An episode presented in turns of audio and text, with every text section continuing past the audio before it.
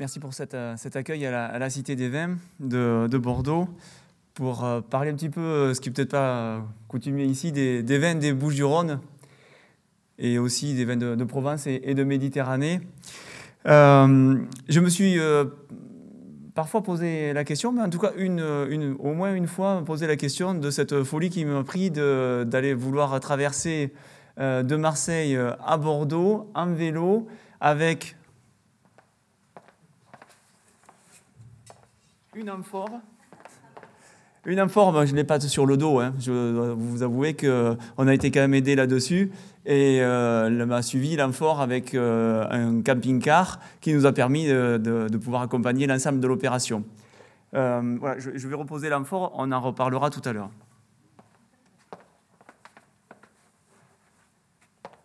Elle est, très, fragile et on a fait faire l'opération Esprit.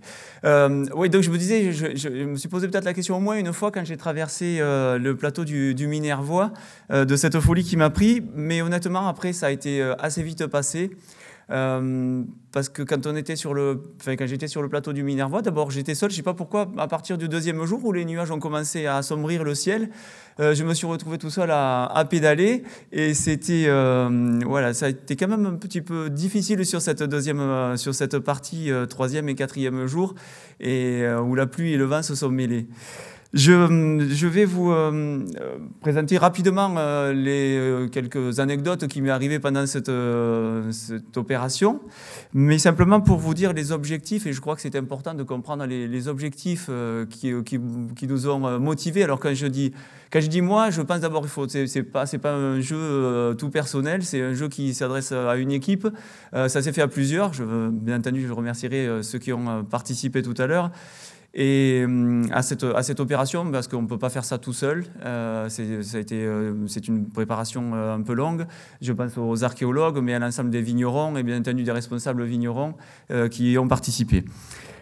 Les hum, quatre objectifs qui, nous ont motivés dans cette opération, c'est tout d'abord de parler de la culture du vin, de la culture du vin sur sa diversité, parce que le vin, euh, c'est pas une boisson comme les autres. Si on le met dans, le rayon, euh, dans les rayons en, euh, imaginant que, c'est une boisson comme les autres, on se trompe.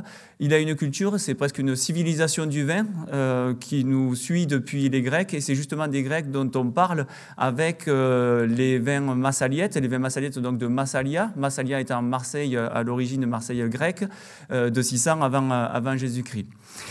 Donc, ce qui me tenait à cœur, c'est de rappeler cette culture du vin, cette culture du vin au travers de l'histoire du vin, certes, des vins des, vins des, Bouches-du-Rhône, euh, des vins des Bouches-du-Rhône, des AOC et des IGP de, notre département, mais euh, également de, parler de la, culture du vin de façon générale et en particulier au niveau de la convivialité qui me semble être un point euh, fondamental et de la solidarité. Solidarité qui s'est exprimée, vous allez le voir sur l'ensemble, euh, de l'opération et euh, qu'on a essayé aussi de mettre en place d'une façon un peu, originale et dans une forme humanitaire aussi puisque notre opération est en partenariat avec SOS Méditerranée. Euh, j'ai écrit il y, a quelques, temps de ça une, un roman qui s'appelle La première cave, et donc tous les droits d'auteur sont remis euh, entre le, pendant la durée de l'opération et ce jusqu'à la fin mai, sont remis à SOS Méditerranée. SOS Méditerranée, c'est le bateau l'Aquarius qui euh, sauve les migrants qui sont perdus sur la Méditerranée, sur des bateaux de fortune qu'on envoie partir de la Libye ou d'ailleurs. Et donc pour, pour moi et euh, pour nombre d'entre nous, euh, c'était pour rappeler aussi que les qui ont créé les phocéens, donc venant d'Asie mineure, euh, en Turquie orientale aujourd'hui, qui ont traversé la Méditerranée, sont venus jusqu'à Massalia, enfin en créant Massalia, dans l'encalanque du Lacidon à l'époque, que vous connaissez aujourd'hui sous le nom du Vieux-Port. cette histoire-là, c'est aussi des migrants qui ont traversé, qui ont traversé, qui sont venus construire la première ville de France, amener leur civilisation. Et donc c'est une, façon solidaire euh, qu'on souhaitait euh, également euh, saluer. Et cette, solidarité, je trouve, je parlais de la culture du vin, de la solidarité, et elle s'est exprimée, je, vous l'ai dit, de, diverses façons. Et pour moi, c'était un point, point important de cette, cette opération. une qui paraît peut-être assez évidente, c'est ici évidemment le vélo. On va parler un petit peu vélo. Je ne sais pas si certains d'entre vous roulent, comme on dit dans le domaine. mais c'est peut-être un clin d'œil à notre ministre de la Santé pour rappeler que finalement, une personne qui consomme euh, quotidiennement du vin, régulièrement comme je le fais, et de façon responsable bien entendu, avec plaisir, euh, eh bien, on peut rouler 5 km par jour pendant 8 jours. Voilà, je crois que c'était euh, la preuve est, faite de ce côté-là, qu'il n'y a pas d'ambiguïté. il faut pas, voilà, je crois que c'est une, c'est une boisson qu'on peut, qu'on peut consommer sans, sans la craindre, et au contraire qui, qui peut apporter certaines qualités. En tout cas, c'est, voilà, c'était pour moi aussi un, point à, mettre en avant. Je, crois que ça, ça vibre, je pense que c'est... Non, je vais le reposer. Je, je croyais que c'était euh, la ministre de la Santé qui, me, qui m'appelait. Euh, voilà sur les, euh, sur les points. Alors, non, j'ai pas mal. On m'a déjà posé la question. Est-ce que euh, tu as mal, Olivier, depuis euh, Non, j'ai pas mal aux cuisses. Ça s'est très bien passé. Je, masse d'ailleurs et je, suis inquiet parce que mon médecin m'a dit attention, tu vas avoir mal à partir du troisième jour, ça va être la catastrophe. N'oublie pas de mettre les. Alors, il voulait que je mette les cuisses dans l'eau froide, que je fasse des étirements. Malheureusement, et malgré les, euh, malgré les rappels de, ma collègue qui suivait l'opération et qui donc accompagnait avec le camping-car, j'ai rien fait de tout ça. Mais par contre, j'ai fait des dégustations et je ne sais pas si c'est ça, mais euh, ça a bien marché en tout cas. Donc euh, je suis ici avec vous et vous voyez, je suis à peu près, en forme, il y a juste la, barbe qui a poussé. Je vous fais un rapide euh, résumé. Je, cherche pour de bon mon portable, c'était juste que je ne voudrais pas dépasser le temps parce que quand même les interventions qu'on va avoir sont des interventions très intéressantes et il ne faudrait pas qu'on on dérape trop. on est parti du MUSEM à Marseille. Et euh, c'était euh, le départ. On a fait un double départ avec euh, un départ avec la, le Gyptis, qui est une réplique de la barque, une, d'une barque phocéenne de la deuxième génération des phocéens, donc des, Marseillais quand ils sont arrivés. Et c'est une barque cousue, c'est-à-dire que les planches entre elles étaient, cousues. et c'est voilà, c'est une barque tout à fait typique de cette période. Ensuite, et donc euh, l'amphore est parti avec euh, la barque pour euh, Arles, où, on les a rejoints le soir, et donc on a repris l'amphore que, vous avez vu. dans l'opération, alors quelques petites quelques anecdotes. On est parti en vélo avec une équipe de, responsables de la filière viticole, qui sont pour certains d'entre eux ici, qui ont fait d'ailleurs aussi la dernière étape cet après-midi. Euh, et il y a une, des personnes d'entre qui, qui, est venue aussi, qui nous a accompagnés, qui nous a permis de sortir de Marseille, un cycliste. Et cette personne, j'ai appris au bout de 80 km qu'il avait une pile au cœur et qu'il avait un problème avec son cardio, avec sa pile. Et il avait les battements, au lieu d'augmenter, lui, ses battements baissaient. Donc ce qui posait un gros souci, il a fallu qu'on s'arrête. Voilà comment commencé, on va dire, une des premières anecdotes de cette, euh, de cette opération. Euh, on s'est arrêté également à la ferme de Coudouneux, qui est une première cave vinicole indigène, parce que quand on parle de Marseille et des premiers vignobles implantés à Marseille, je laisserai bien entendu à Jean-Pierre Brun euh, tout le loisir de, nous expliquer tout ça, mais euh, la, première cave vinicole indigène, donc celto-ligure, euh, celte ou gauloise si vous préférez, mais ça il faut euh, faire attention sur la, sur la, sur la terminologie. Euh, c'est une ferme qui aujourd'hui est monument classé depuis 1997, mais qui est malheureusement très méconnue. Et on a été accueillis par le maire et par un ensemble de, responsables du conseil municipal. ça a été un apéritif, une dégustation intéressante et une visite avec qui nous a permis de, bien montrer les restes aujourd'hui de, ces vestiges de cette, de ferme viticole presque pilote euh, qui se retrouve donc encore dans les. Après, euh, à Arles, avec une belle conférence euh, avec quatre personnes. Je, passe parce que je ne pourrais pas bien entendu tout raconter.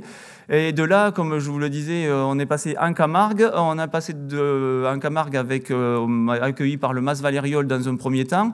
Et le propriétaire du Mas Valériol, qui s'appelle Patrick Michel, m'a roulé avec moi pendant, pendant quelques temps avant de casser sa chaîne. Donc au niveau de Saint-Gilles, il a fallu que je roule tout seul. Et à partir de là, comme je vous le disais, les nuages ont commencé à s'accumuler. Et effectivement, j'ai roulé tout seul pour le, reste du, séjour, où on a eu une conférence à Latte. On est d'abord passé au château d'Espérant, je ce que les archéologues reconnaîtront. ensuite, au site de Latara, qui est un site étrusque, mais qui a été aussi un site indigène et dans lequel on retrouve énormément d'amphores Alors, juste, est-ce que. Euh, excusez-moi, je vais vous passer juste une diapo pour que vous compreniez l'histoire des massaliettes. Pourquoi on a fait ce circuit-là? Sinon, ça n'a pas de.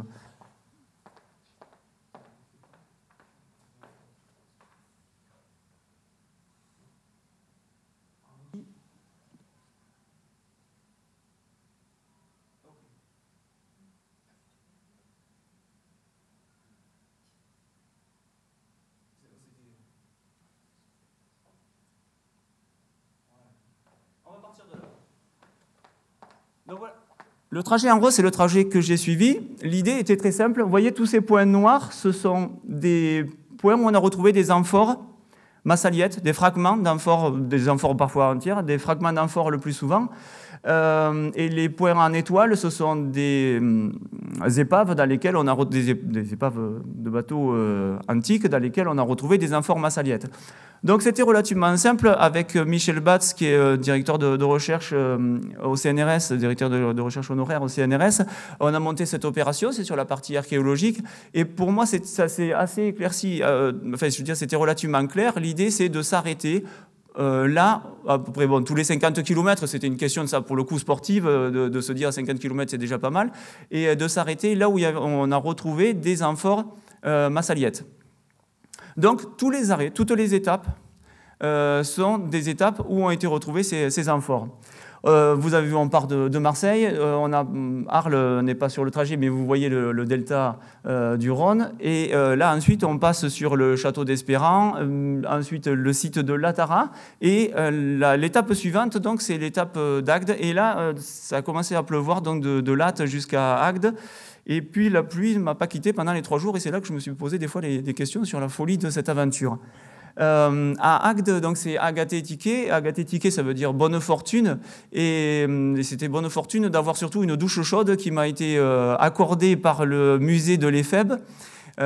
qui donc nous a fait Mark Sauer, le gérant du musée, archéologue, nous a fait la visite de ce, musée qui, était, qui, était, bienvenu après la douche dans les locaux d'archéologie. On a continué euh, l'opération euh, jusqu'à euh, Nissan-les-Insérunes. Donc ça, c'était l'après-midi. Nissan-les-Insérunes, à l'Opidum de, de, Nissan, très connu, très connu en tout cas du côté de la Méditerranée et accueilli par un archéologue, M. Tissot, qui nous a euh, expliqué euh, tout dans le détail. Et surtout, le soir, c'était très intéressant. Alors, on a mêlé donc euh, l'archéologie, le vélo, vous l'avez compris, le sport, et, la viticulture, forcément. Et la viticulture, ce soir-là, était pour nous un moment fort, un moment d'émotion, parce que j'ai visité la cave de Marossan, qui est la première cave coopérative construite, non seulement dont les statuts euh, sont de 1901, mais la première cave coopérative aussi construite en 1905. Euh, et on, est rentré non seulement dans les locaux de la cave, qui est la cave historique, mais en plus euh, dans la salle du conseil d'administration où Jean Jaurès est venu discuter avec les administrateurs et a ensuite inauguré la cave. Donc voilà, c'était un moment d'émotion et le maire de Marossa nous a reçus pendant, euh, nous a hébergés d'ailleurs pour, euh, la nuit. Euh, une personne qui est férue d'histoire et dont la coopération, il comprend tout à fait les, tenants et, aboutissants de, la coopération. Après quoi, après Marossa, donc et, dans ses runes, on est reparti. Je regarde parce que euh, sur 16 étapes, ça fait beaucoup et ma, mémoire risque de, flancher, donc je ne voudrais pas dire de bêtises. On est reparti sur Conques-sur-Orbiel. Là aussi, il y a des amphores sur Conques-sur-Orbiel. Et c'est là le passage sur le plateau du Minervois. Et le passage sur le plateau du Minervois, ça restera pour moi euh, gravé pour euh, longtemps, peut-être pour toujours, simplement parce que la tramontane s'est élevée avec la pluie. Et je peux vous assurer que la tramontane et la pluie, quand c'est face à vous, que ça vous rentre sur, de partout, ça va jusque dans les eaux. Et je crois que j'avais à peu près rien de sexe si ce n'est la langue. Euh, et là aussi, encore une fois, c'est une histoire de douche chaude, mais euh, c'est quand même intéressant, c'est que quand je suis arrivé, euh, j'étais vraiment épuisé là au bout de cette, matinée. et le président d'une cave, donc c'est arrêté dans une cave qui s'appelle Laura Minervois, la présidente, le président de la cave de Laura Minervois m'a permis d'aller chez lui. Il nous a même offert un cassoulet à midi. On n'était pas loin de Castelnaudary, ça nous a bien plu. Et on a continué l'opération donc jusqu'à Bram, où on a été accueilli par Michel Passelac au musée de, au musée archéologique de Bram. Et là encore, euh, vous l'avez peut-être vu dans l'ensemble des, euh, éléments qui ont été postés. Euh, et vous aurez donc tous ces, tous ces éléments en complément sur, sur Facebook et, les autres réseaux sociaux. De, de Bram, il ne faut pas le dire, mais on a encore mangé un cassoulet, mais c'était tellement bon qu'on s'est pas, on s'est permis. Hein. de Bram, on a, on a continué notre opération jusqu'à Castel-Sarrazin. Alors peut-être que hum, Castel-Sarrazin, je regarde, c'est étape intermédiaire à Vieille-Toulouse, euh, joli promontoire, euh, rien de spécial à, raconter, on va dire en termes d'anecdotes. Euh, encore une, journée un peu difficile en termes de météo. Et Castel-Sarrazin jusqu'à Tonès. Et là, là, par contre, ça s'est éclairci à partir de l'Irak. Euh, L'Irak, on a été accueillis. Donc, on est passé d'une départ. Alors, je ne sais pas pourquoi, c'est peut-être la, région Languedoc-Roussillon, mais en tout cas, on est rentré à partir de, du Gard, on va dire tout simplement jusqu'au bout de jusqu'au bout de, de l'Aude. Et si je ne me trompe pas, euh, Donzac fait encore partie de la Nouvelle-Occitanie, donc de l'Occitanie. Et euh, quand on est passé en Nouvelle-Aquitaine, euh, à ce moment-là, le soleil a commencé à nous à sortir derrière les nuages. Et quand même, c'est voilà. donc déjà. et on a été accueillis parce que quand on est arrivé, quand il pleuvait encore au niveau de l'Irak, les vignerons du Brulois euh, et il y avait une gabarde. Euh, je sais pas si, je pense qu'ici vous savez ce que c'est une gabarde. Peut-être je parle plutôt pour les bu, euh, les bucorodaniens qui m'ont accompagné, les provençaux qui sont là et qui savent pas forcément. C'est une une barque qui descendait la Garonne et qui amenait les tonneaux de vin venus de différentes régions, on va dire entre guillemets presque des montagnes et qui descendaient jusqu'à Bordeaux.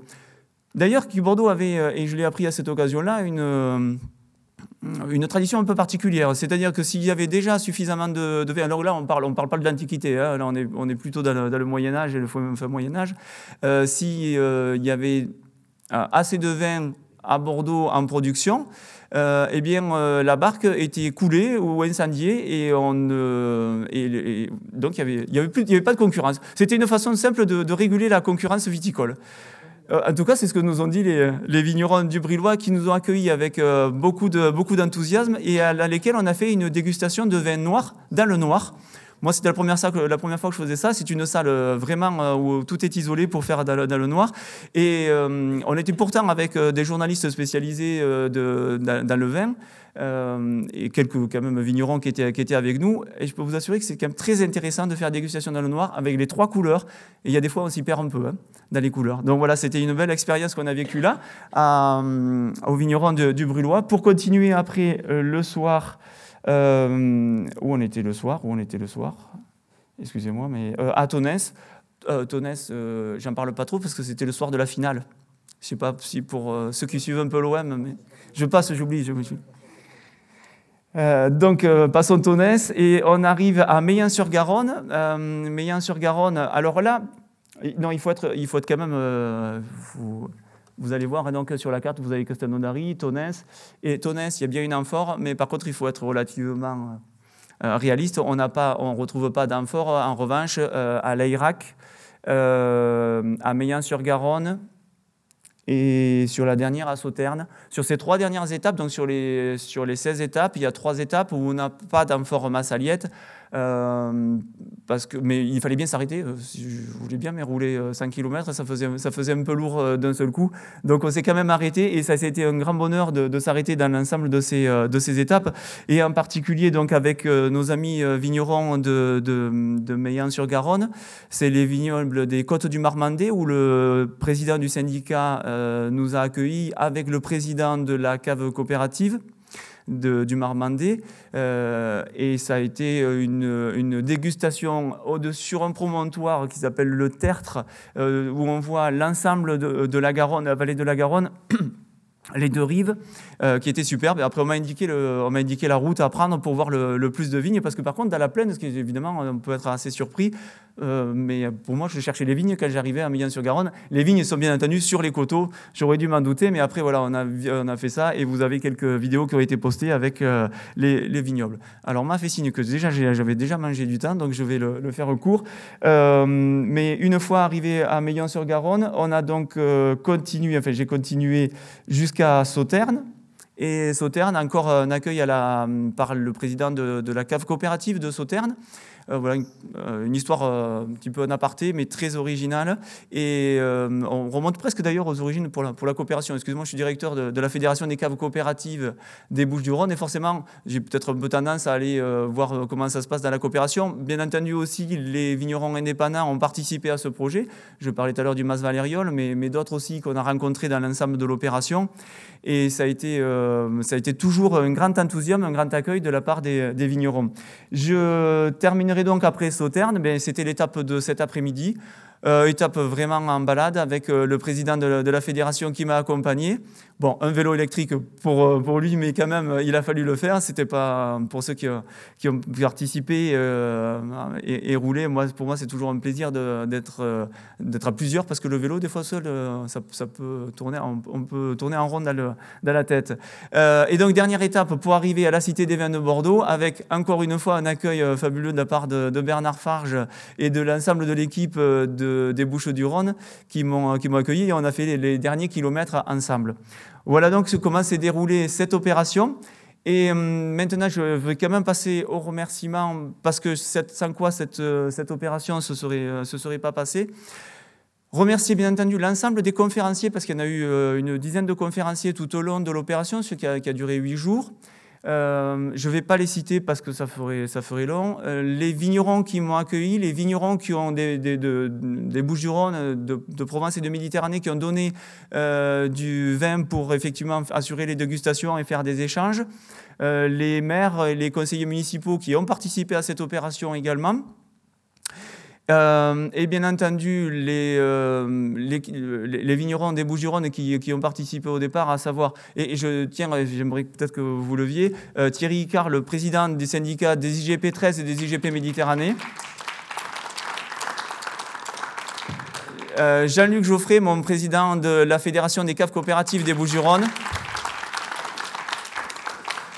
Euh, et je tiens à saluer, c'est pas un président, c'est une, une dame, j'aurais préféré, j'aurais aimé qu'elle soit là, mais euh, je, je, voulais saluer, alors là je demande vraiment des applaudissements à Marine Guérard, sans lequel cette opération n'aurait pas pu se tenir.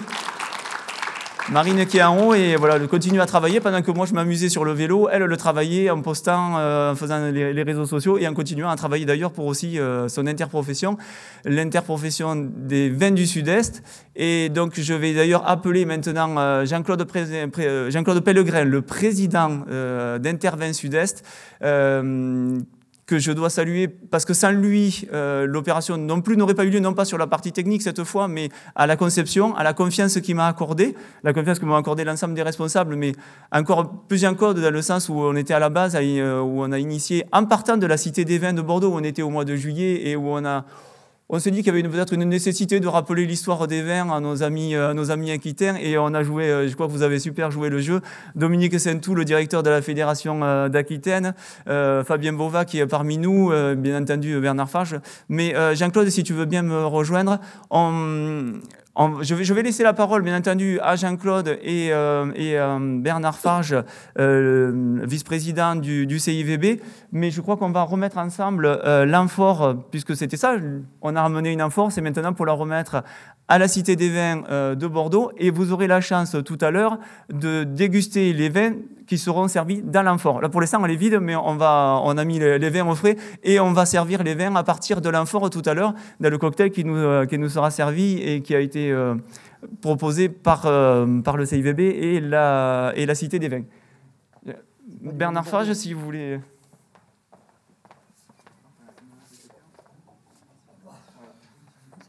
avoir fait 25 ans de musculation pour la Ah bon, vous êtes deux. Hein. À, l'origine, les, à l'origine, les informations, c'est une amphore saliette de type euh, Bertouquillon dont on appelle. Euh, le, tient 26 litres de, contenant et à l'origine, elle pesait 26 kg. Le potier qui nous a, avec qui on a travaillé pour refaire l'amphore, un, un peu, la, technique s'est un peu améliorée, donc elle est un peu plus légère, elle fait une quinzaine de kilos. Mais voilà, euh, à l'époque, ils avaient quand même tout ce poids. Et on vous laisse donc tout ce poids. Merci de, de nous accueillir dans la Cité des Vins. Merci beaucoup. Merci. Je...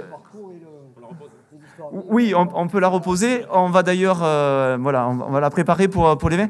Je vais laisser la parole à Jean-Claude Pellegrin et euh, à Bernard Farge pour, euh, pour dire un mot, pour accueillir ensuite. Un Marseillais aura soulevé une coupe cette semaine. pas belle celle-là.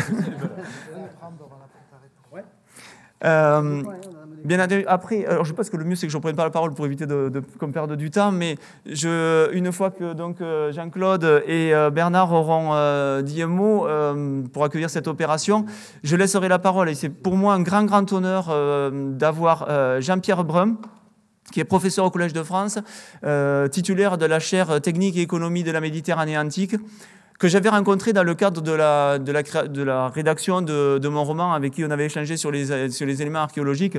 C'est une personne euh, fabuleuse, mais euh, et d'une compétence euh, sans limite, donc je vous laisserai avec lui. Et sur la partie plus de, des vins massaliettes, mais dans un deuxième temps, il y aura aussi une intervention de Frédéric Berthaud, euh, qui est archéologue au service régional d'archéologie, et qui nous fera une intervention quand même aussi sur, bien entendu, l'Antiquité, les vins d'Antiquité ici sur Bordeaux. Je vous remercie.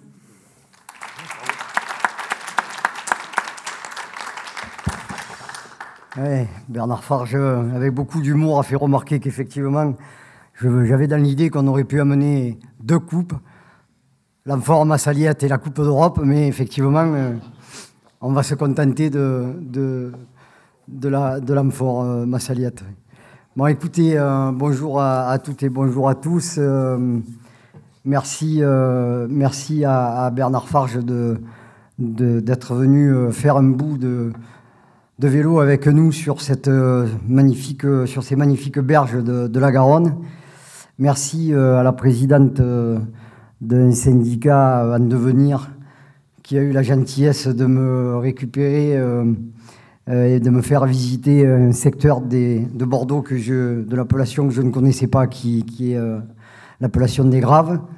Ce matin, merci à Bernard d'être venu m'accueillir à l'aéroport. D'habitude, c'est celui qui arrive qui arrive avec des présents et, avec les bras chargés. Ce matin, c'était l'inverse. C'est celui qui est venu me chercher qui, qui m'a amené euh, des, présents pour m'accueillir. Merci. Alors, c'est vrai qu'on est euh, dans le remerciement, mais euh, Olivier l'a dit, c'est une opération un peu, un peu décalée qu'on a voulu sur, le, sur le, la création à l'initiative de d'Olivier et c'est vrai de, moi-même, on s'est dit qu'il y avait un petit truc à faire.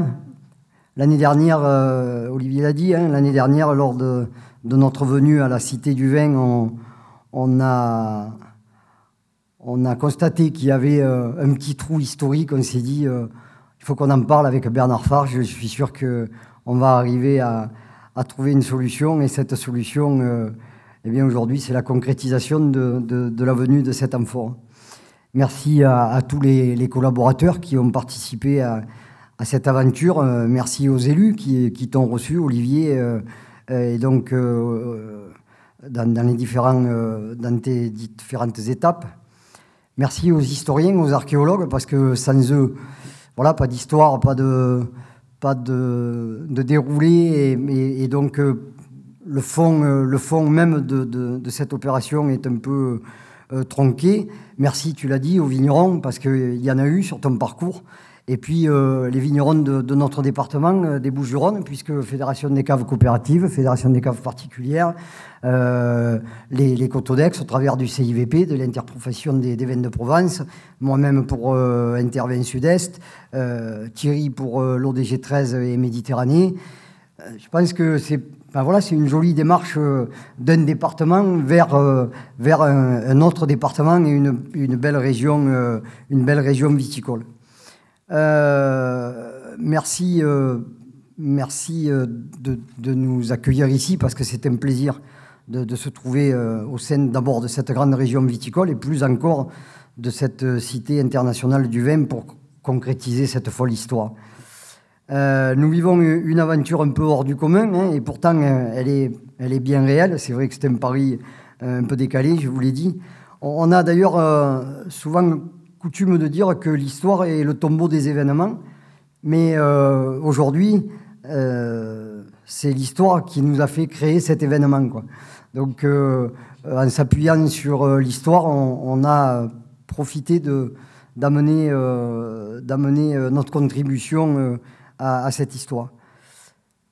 Je suis, euh, je suis effectivement, euh, euh, j'allais dire, heureux d'avoir, au travers de cette expérience, alors celui qui a pédalé, c'est Olivier, mais, mais, la construction et la réflexion de, cette opération nous donne du plaisir d'être d'être ici et, et, surtout n'y voyez aucune, euh, ni aucune arrogance, ni euh, encore moins euh, une quelconque démonstration d'intelligence déplacée.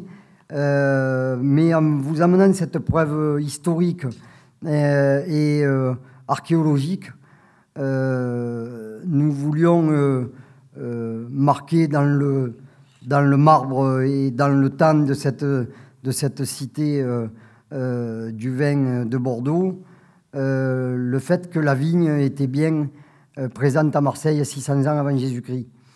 C'est pas une compétition, hein, c'est pas, juste un fait historique sur lequel euh, il, nous. Alors on a perdu la Coupe d'Europe, mais au moins on peut rappeler ça.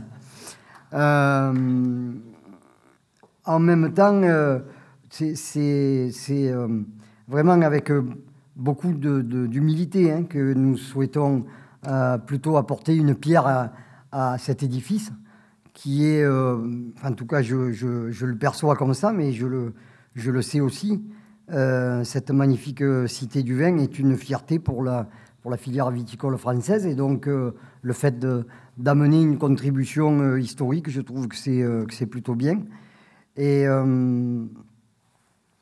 saluer bien sûr l'exploit, parce qu'on aurait pu prendre l'avion ce matin et amener l'amphore et, et vous dire que voilà, vous avez amené une amphore et que c'était rigolo et que c'était bien.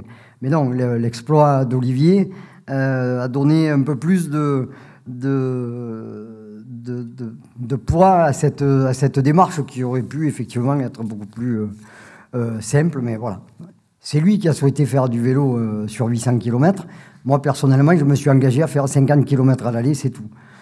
Donc, vous n'auriez jamais vu l'amphore si j'avais dû l'amener moi.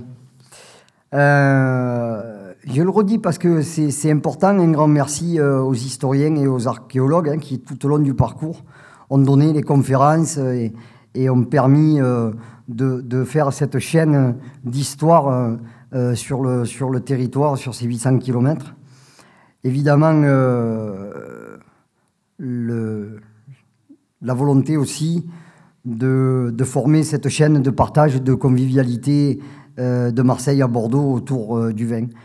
L'histoire du vin, euh, évidemment, euh, c'est quelque chose qui, euh, qui, a une place importante, sa culture, sa présence depuis des millénaires, qui fait quand même de ce noble produit un acteur du lien social et sociétal qui a laissé ses traces, puisque voilà, tout au long de, des civilisations, le vin a été aussi une monnaie d'échange dans bien des, des, commerces, y compris euh, dans celui de l'esclavage. C'est dire la valeur que pouvait avoir le vin euh, lorsqu'on était capable d'échanger un tonneau contre une vie. en même temps, il a suscité au travers des siècles la jalousie, la contrefaçon, il y a bien longtemps déjà, la fraude, mais aussi l'innovation et la, rivalité entre les, différents, euh, les différentes zones de production, les différents pays producteurs. Mais il a été aussi euh, la fierté des, régions et il, fait partie de, ces présents que l'on offre euh, par excellence lors de sommets internationaux ou de la venue de rois ou, ou de chefs d'État, et tout cela depuis 2600 ans. Il a accompagné toutes ces civilisations avec euh, euh, ses mythes et ses croyances. Et il est aussi euh, un lien fondamental entre les hommes qui, après la découverte du feu, ont su apprécier les, les bienfaits des boissons fermentées, dont le vin, ce qui lui a permis de sortir de l'animalité et de découvrir le plaisir. On pourrait se poser la question s'il n'est pas temps de revenir aux fondamentaux pour sortir de l'animalité quelquefois dans laquelle on est plongé. Il a aussi, euh, bien entendu, généré des drames.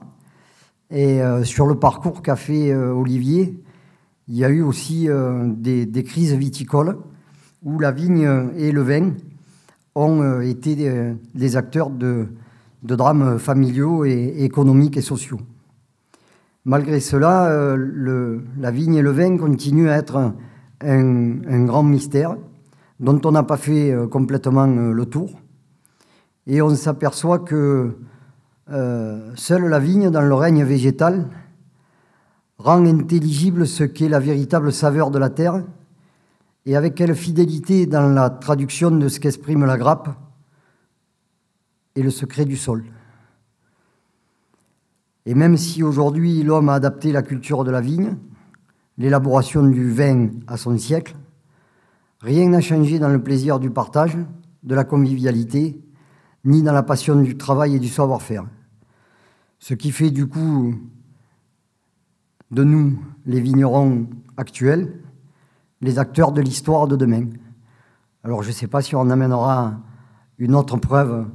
Euh, plus, tard dans le temps, mais en tout cas, j'espère que chacun d'entre nous, en tant que vigneron, on aura laissé une trace de l'évolution de cette culture de la vigne et du vin, pour que peut-être dans 2600 ans, quelqu'un s'aperçoive que l'amphore massaliette qui siège à la Cité du Vin n'était pas la vraie. Mais c'est pas grave, c'est l'intention qui compte. Je vous remercie.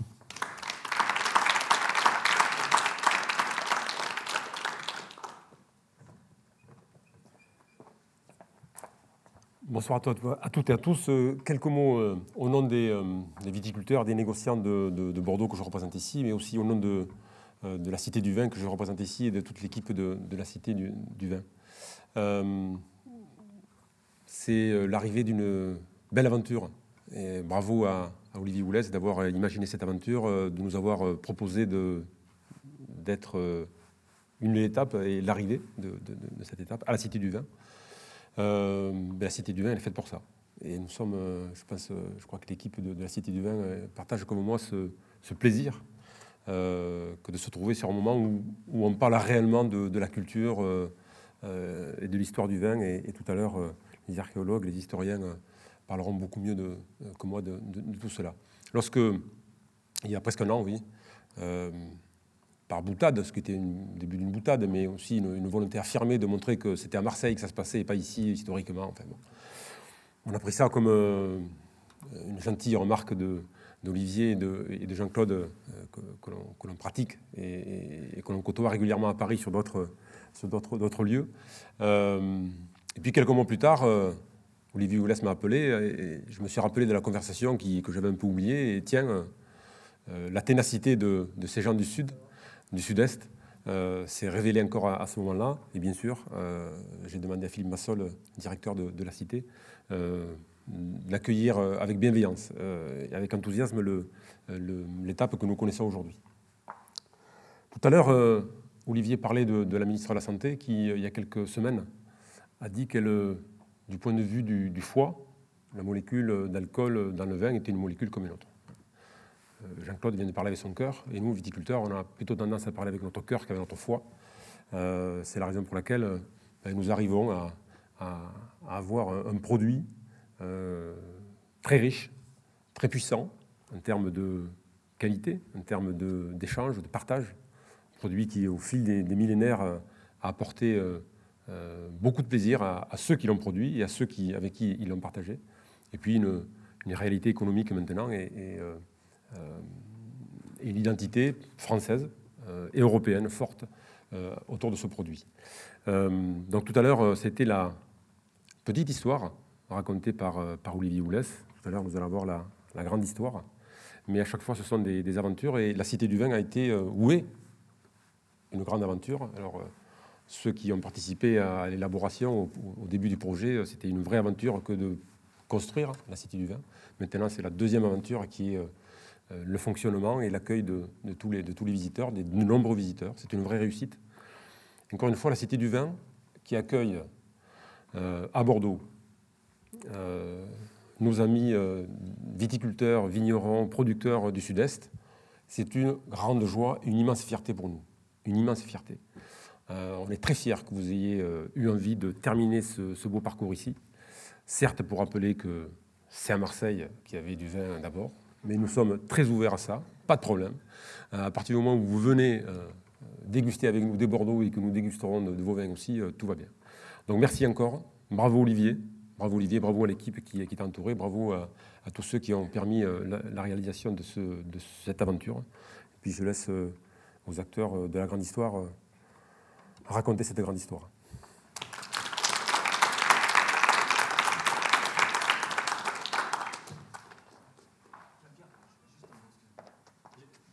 Désolé pour les remerciements qui sont nombreux, mais euh, je ne pouvais pas ignorer une personne que j'ai oubliée quand même, euh, qui est Michel Batz. Euh, je ne crois pas l'en avoir parlé tout à l'heure, directeur de, recherche au, CNRS. J'en ai parlé, bon, tant mieux, mais je rien, je le resalue quand même parce que toute la partie archéologique, je lui dois. Alors, c'est Jean-Pierre Brun que, on va écouter tout de suite, qui m'avait mis en contact, mais, mais sans Michel Batz, tout ça n'aurait pas eu lieu sur les aspects archéologiques et historiques. donc voilà, du centre Camille Julien. Excusez-moi.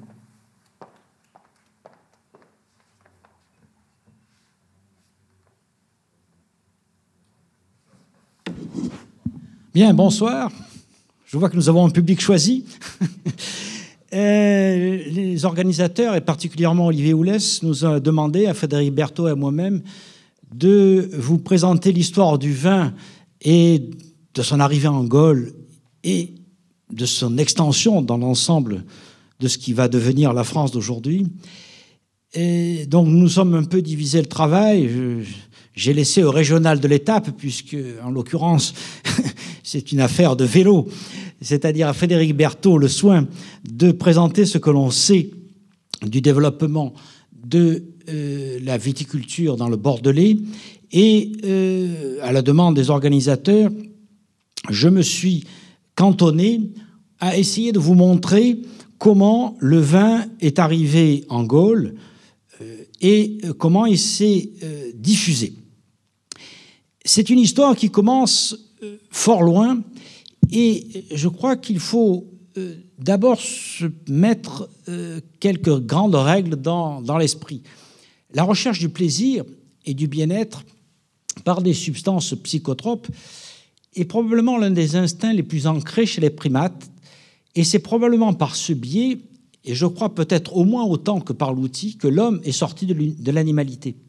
Parce que l'alcool, n'en déplaise à la ministre, favorise la production d'un certain nombre de molécules comme la sérotonine, la dopamine, l'endorphine, etc., qui détendent, qui excitent l'imagination, qui rendent joyeux et qui favorisent les comportements de groupe et l'innovation.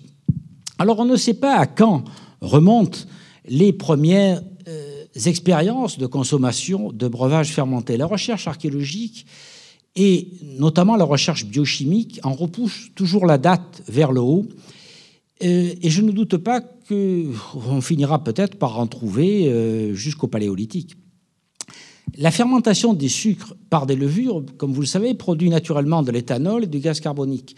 Et cette odeur forte de ces fermentations de fruits attire les hommes préhistoriques qui savaient y trouver, euh, en les mangeant, à la fois de la nourriture saine et calorique, un antiseptique et un réconfort. Et euh, ça fait probablement des millions d'années que les primates se nourrissent de fruits pourris dans ce but, et il ne fait guère de doute que leur capacité à s'engorger a été un avantage dans la consommation entre espèces. Le régime alimentaire des singes favorise en effet l'appétence à l'alcool, et donc l'homme a toujours recherché cette sensation par tous les moyens. Assez récemment, on s'est rendu compte que dès euh, la fin du Mésolithique, euh, il y a des consommations de bière à partir de céréales sauvages, et donc déjà cette recherche d'alcool.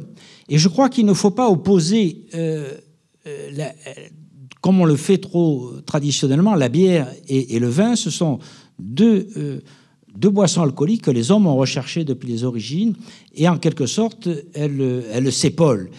Euh, on pourrait y revenir en ce qui concerne la Gaule, c'est tout à fait intéressant.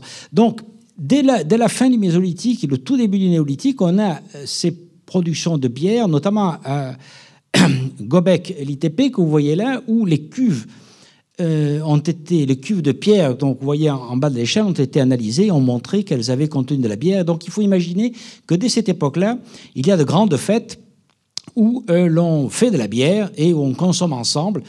Euh, et c'est une des façons de, se rapprocher, de, créer des groupes qui va être bien sûr complètement suivi par la consommation de vin. Alors, comme vous le savez, la bière s'est très largement répandue en Mésopotamie, en Égypte, dans les pays celtiques, euh, et euh, ça a été toujours donc l'une des deux boissons qui était très favorisée par les hommes. Mais ce qui nous intéresse, bien sûr, c'est la vigne. Et comme vous le voyez sur cette image, la localisation de la vigne sauvage fait que on a pu en faire à peu près partout euh, en, Europe et en Asie mineure. Et de fait, les premières euh, et les plus anciennes traces remontent euh, aux vignes sauvages qui sont exploitées dans la haute vallée de l'Euphrate, par exemple, et en, en, Géorgie.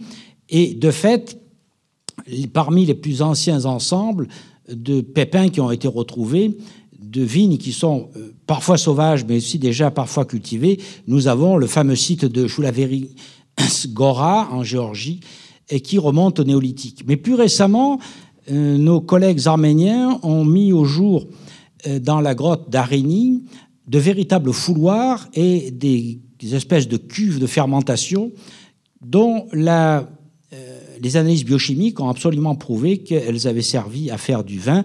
Et là, on se trouve donc, comme vous le voyez, au néolithique ancien, vers 4000 avant Jésus-Christ. Et bien sûr, ce n'est pas le seul site. Euh, un peu plus loin, en Iran, on a Ajifirus Tepe. Et lorsqu'on se rapproche de nous, euh, dès euh, le néolithique ancien, de Dikilitage, par exemple, on retrouve des installations très primitives de, de préparation de vin et euh, qui sont particulièrement euh, détectés par les nombreux pépins de raisin qui sont associés à euh, ces vases dans lesquels on faisait fermenter le, jus de raisin. Pendant très longtemps, on a cru que ce développement de la viticulture était cantonné au Proche-Orient et qu'elle était venue vers l'Occident avec les premiers colons phénicien d'un côté et grec de l'autre. Cette opinion change progressivement car euh, désormais, toujours grâce aux analyses biochimiques ou à la carpologie, on sait qu'il y a eu des préparations de vin à une époque très ancienne, au moins en Italie. Par exemple, euh, dans la grotte de Lutz au, néolithique, et puis très récemment au Monte Cronio, où dans une grotte, on a retrouvé ces jarres que vous voyez là, dont les analyses ont prouvé euh, qu'elles contiennent de l'acide tartrique et donc elles avaient contenu du vin. Euh, et donc il faut imaginer qu'il y a des préparations primitives de vins de toutes sortes, qui peuvent être des vins de raisin, de vignes sauvages notamment, mais aussi des vins de fruits, chaque fois qu'il a été possible de faire fermenter un fruit, on l'a fait euh, de façon très, très naturelle et très primitive. À partir de l'âge du bronze, notamment en Orient, on voit commencer à se développer des techniques beaucoup plus élaborées, avec un grand nombre de sites qui ont livré des vestiges euh, de production euh, et des installations qui commencent à rappeler ce que l'on va avoir dans l'Antiquité, comme par exemple des fouloirs qui sont taillés dans la pierre, comme celui de Teltahanek, qui est bien daté de l'âge du bronze ancien, que vous voyez ici.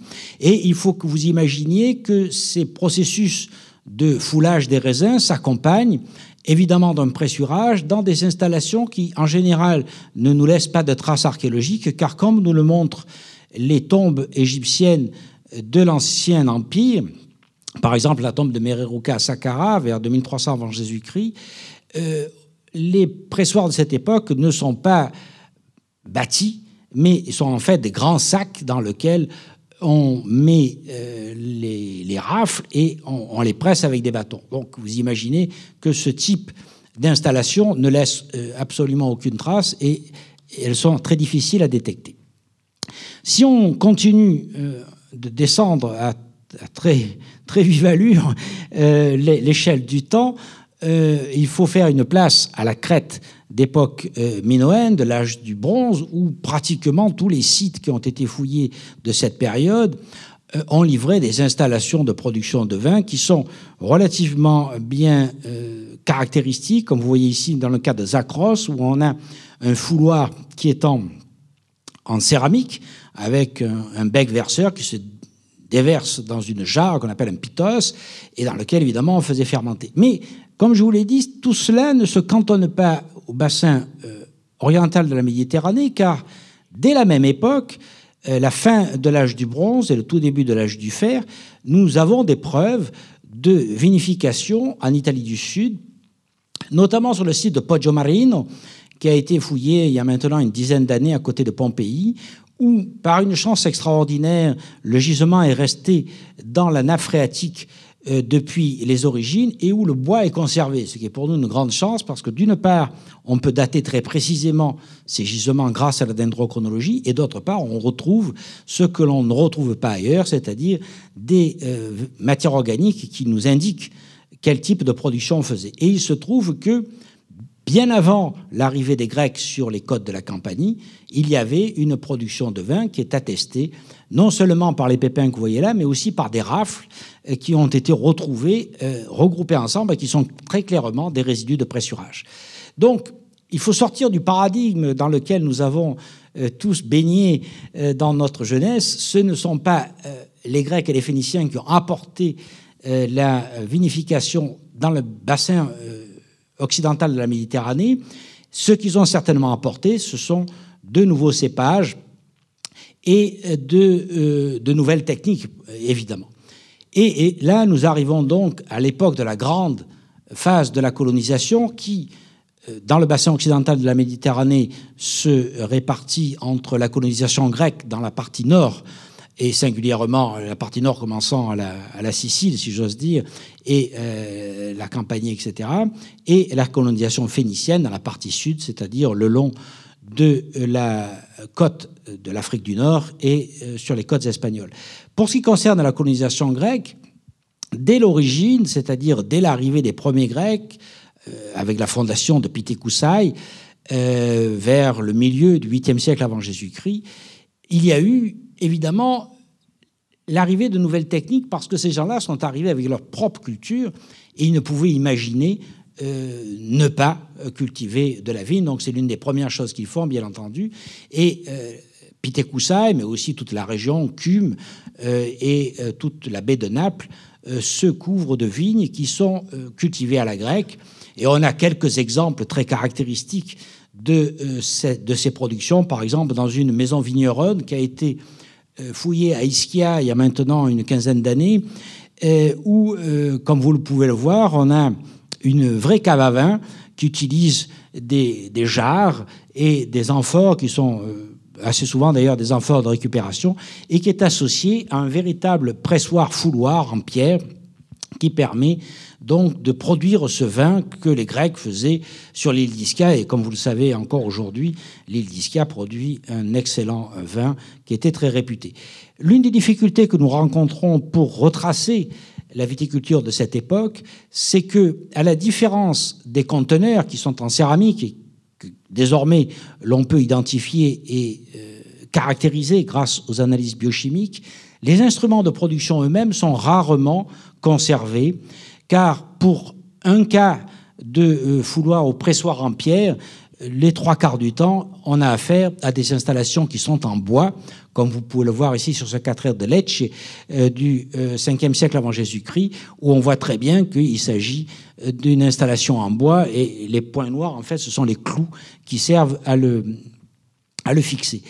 Les fouloirs sont en bois, les pressoirs sont en bois aussi, comme vous pouvez le voir là, et parfois on utilise des sacs de pierre euh, pour euh, abaisser les pressoirs à levier, ce qui, évidemment, est très difficile à retrouver d'un point de vue archéologique, et ce n'est que depuis que l'on fouille nettement mieux qu'avant, et notamment depuis que l'on euh, tamise systématiquement les sédiments, et donc on peut retrouver les, les pépins de raisin que l'on peut identifier ces installations primitives. Alors ça, c'est ce qui vaut pour le nord de la Méditerranée.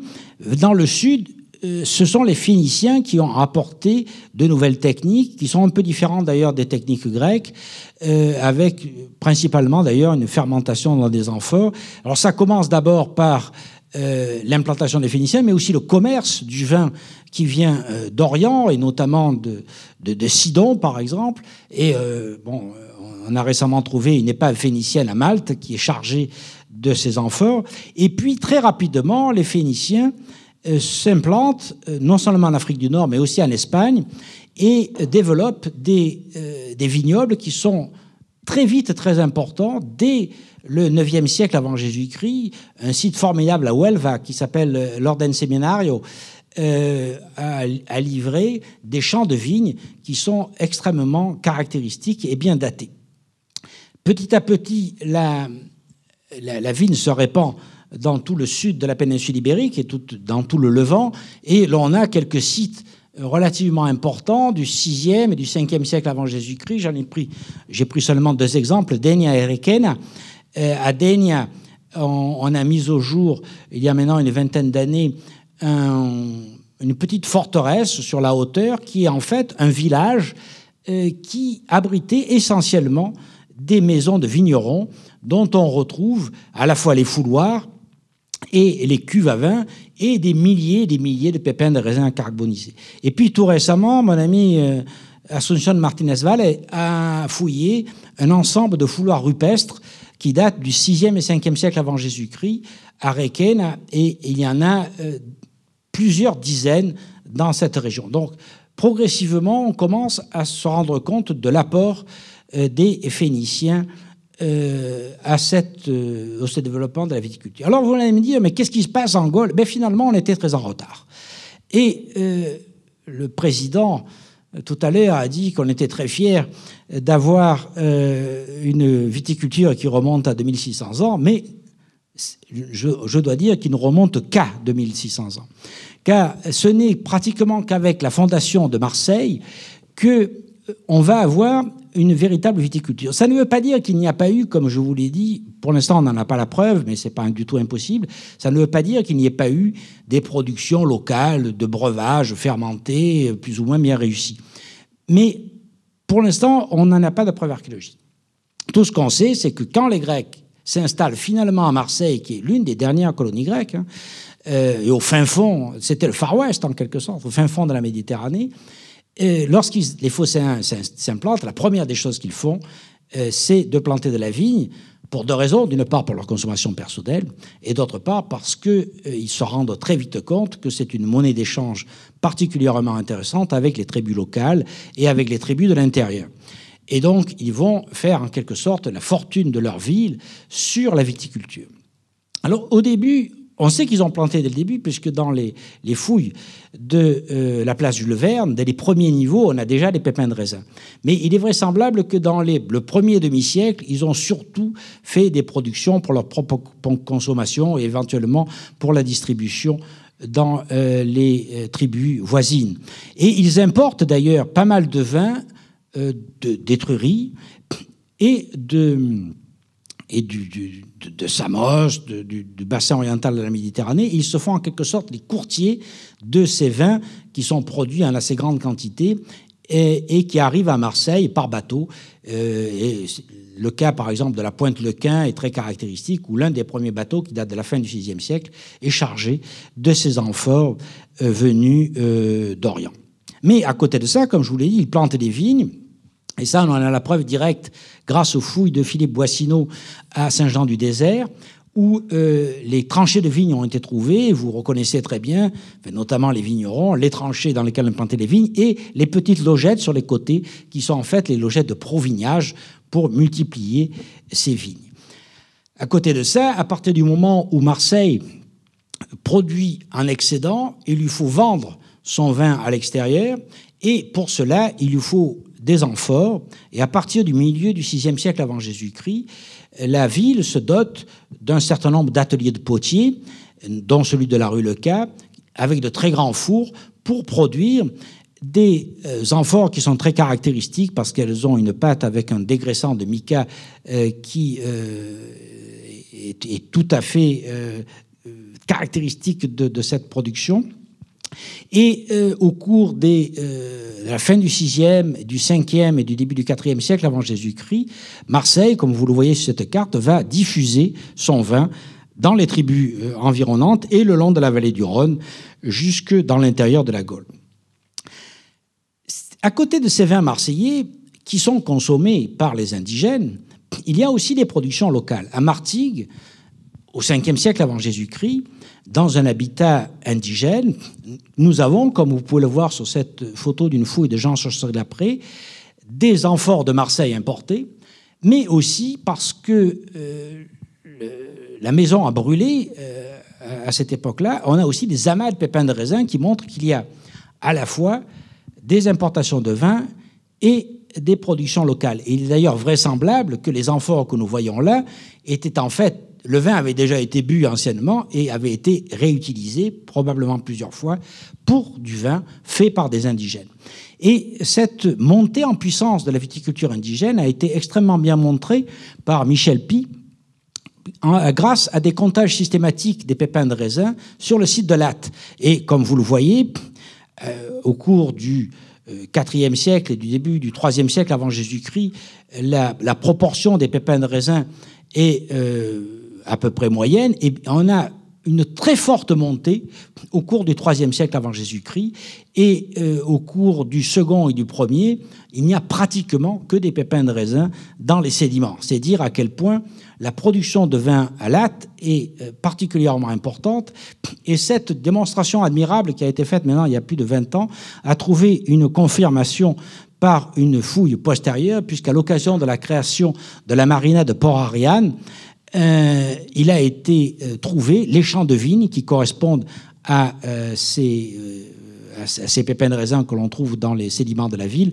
Et vous voyez là donc des hectares et des hectares de vignes qui sont clairement des vignes qui d'abord ont été des vignes probablement plantées par les Étrusques, mais surtout ensuite développées par les indigènes. Qu'est-ce qui se passe par la suite?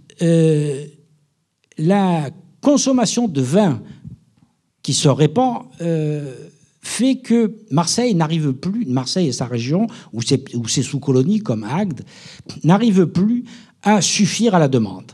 Marseille est un petit territoire, même s'il est catampelos, comme dit euh, Strabon à l'époque d'Auguste, c'est-à-dire il est couvert de vignes, euh, il n'est pas suffisant pour abreuver la, la, Gaule entière.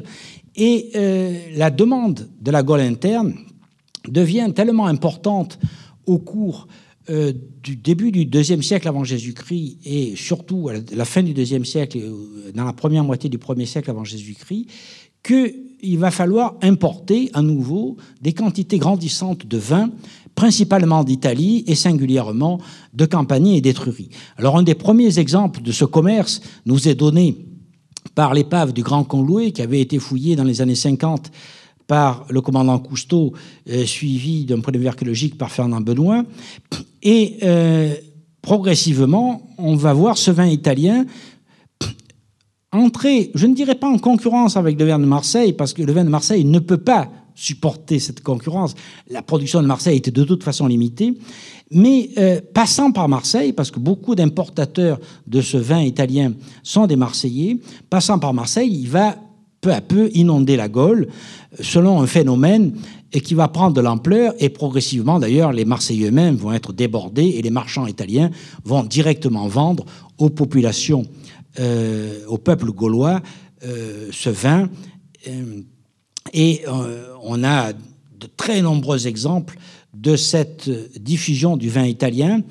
Euh, l'un des l'un des plus emblématiques, par exemple, est l'épave de la Madrague de Gien, qui était un énorme bateau euh, contenant euh, des amphores venus de, du nord de la Campanie, qui, comme vous pouvez le voir sur cette image, contenait en fait du vin rouge, parce que les tribus gauloises demandaient du vin bien, bien rouge, couleur de sang, pour leur cérémonie. Et on s'est rendu compte grâce au travail de Michael Littler d'un côté, d'André Tchania de l'autre, et plus récemment de Mathieu Pou, qu'il y a euh, tout un phénomène sociopolitique qui se cristallise à cette époque, c'est-à-dire à partir du deuxième siècle avant Jésus-Christ, où les, rois et les aristocrates gaulois se servent du vin pour se créer des clientèles euh, et ils donnent de très grands banquets euh, dont on a désormais retrouvé les traces, par exemple à Coran,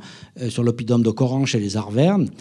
Ils donnent de très grands banquets, ils tiennent table ouverte et ils importent des milliers et des milliers de litres de vin pour nourrir leurs dépendants, pour les abreuver et s'assurer de leur fidélité. Euh, les textes nous disent qu'ils créent de grands enclos et que tout, homme qui rentre dans cet enclos, en quelque sorte, euh, se met en quelque sorte sous la dépendance des rois ou des aristocrates et qui euh, organisent ces grandes beuveries.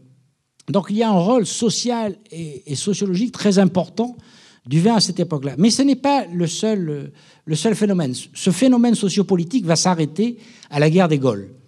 Parce qu'à ce moment-là, euh, la conquête romaine, la destruction des, des, chefferies gauloises indépendantes, le ralliement des élites à Rome va faire que ce genre de banquet va disparaître totalement. Mais le phénomène qui nous importe, c'est que pour les tribus qui avaient accepté euh, ou qui avaient développé ces phénomènes euh, sociopolitiques, il y avait eu un passage progressif des habitudes classiques de ces peuplades, qui étaient essentiellement de boire de l'hydromel et de la bière, à un breuvage alcoolique plus fort et euh, nettement plus psychotrope, qui est le vin. Et cette appétence pour le vin va expliquer la diffusion très rapide de la viticulture parce que la demande était là. La demande avait été créée. Alors qu'est-ce qui se passe à Marseille à cette époque-là? On a longtemps dit que, euh, vous savez qu'après la guerre des Gaules, un autre, phénomène se produit, qui est la guerre civile entre euh, Pompée et, César, et Marseille euh, fait le mauvais choix, choisit Pompée, et comme vous savez, c'est César qui a gagné. César a, pris, euh, a mis le siège devant la ville, a, détruit ses remparts, a pris son trésor, etc.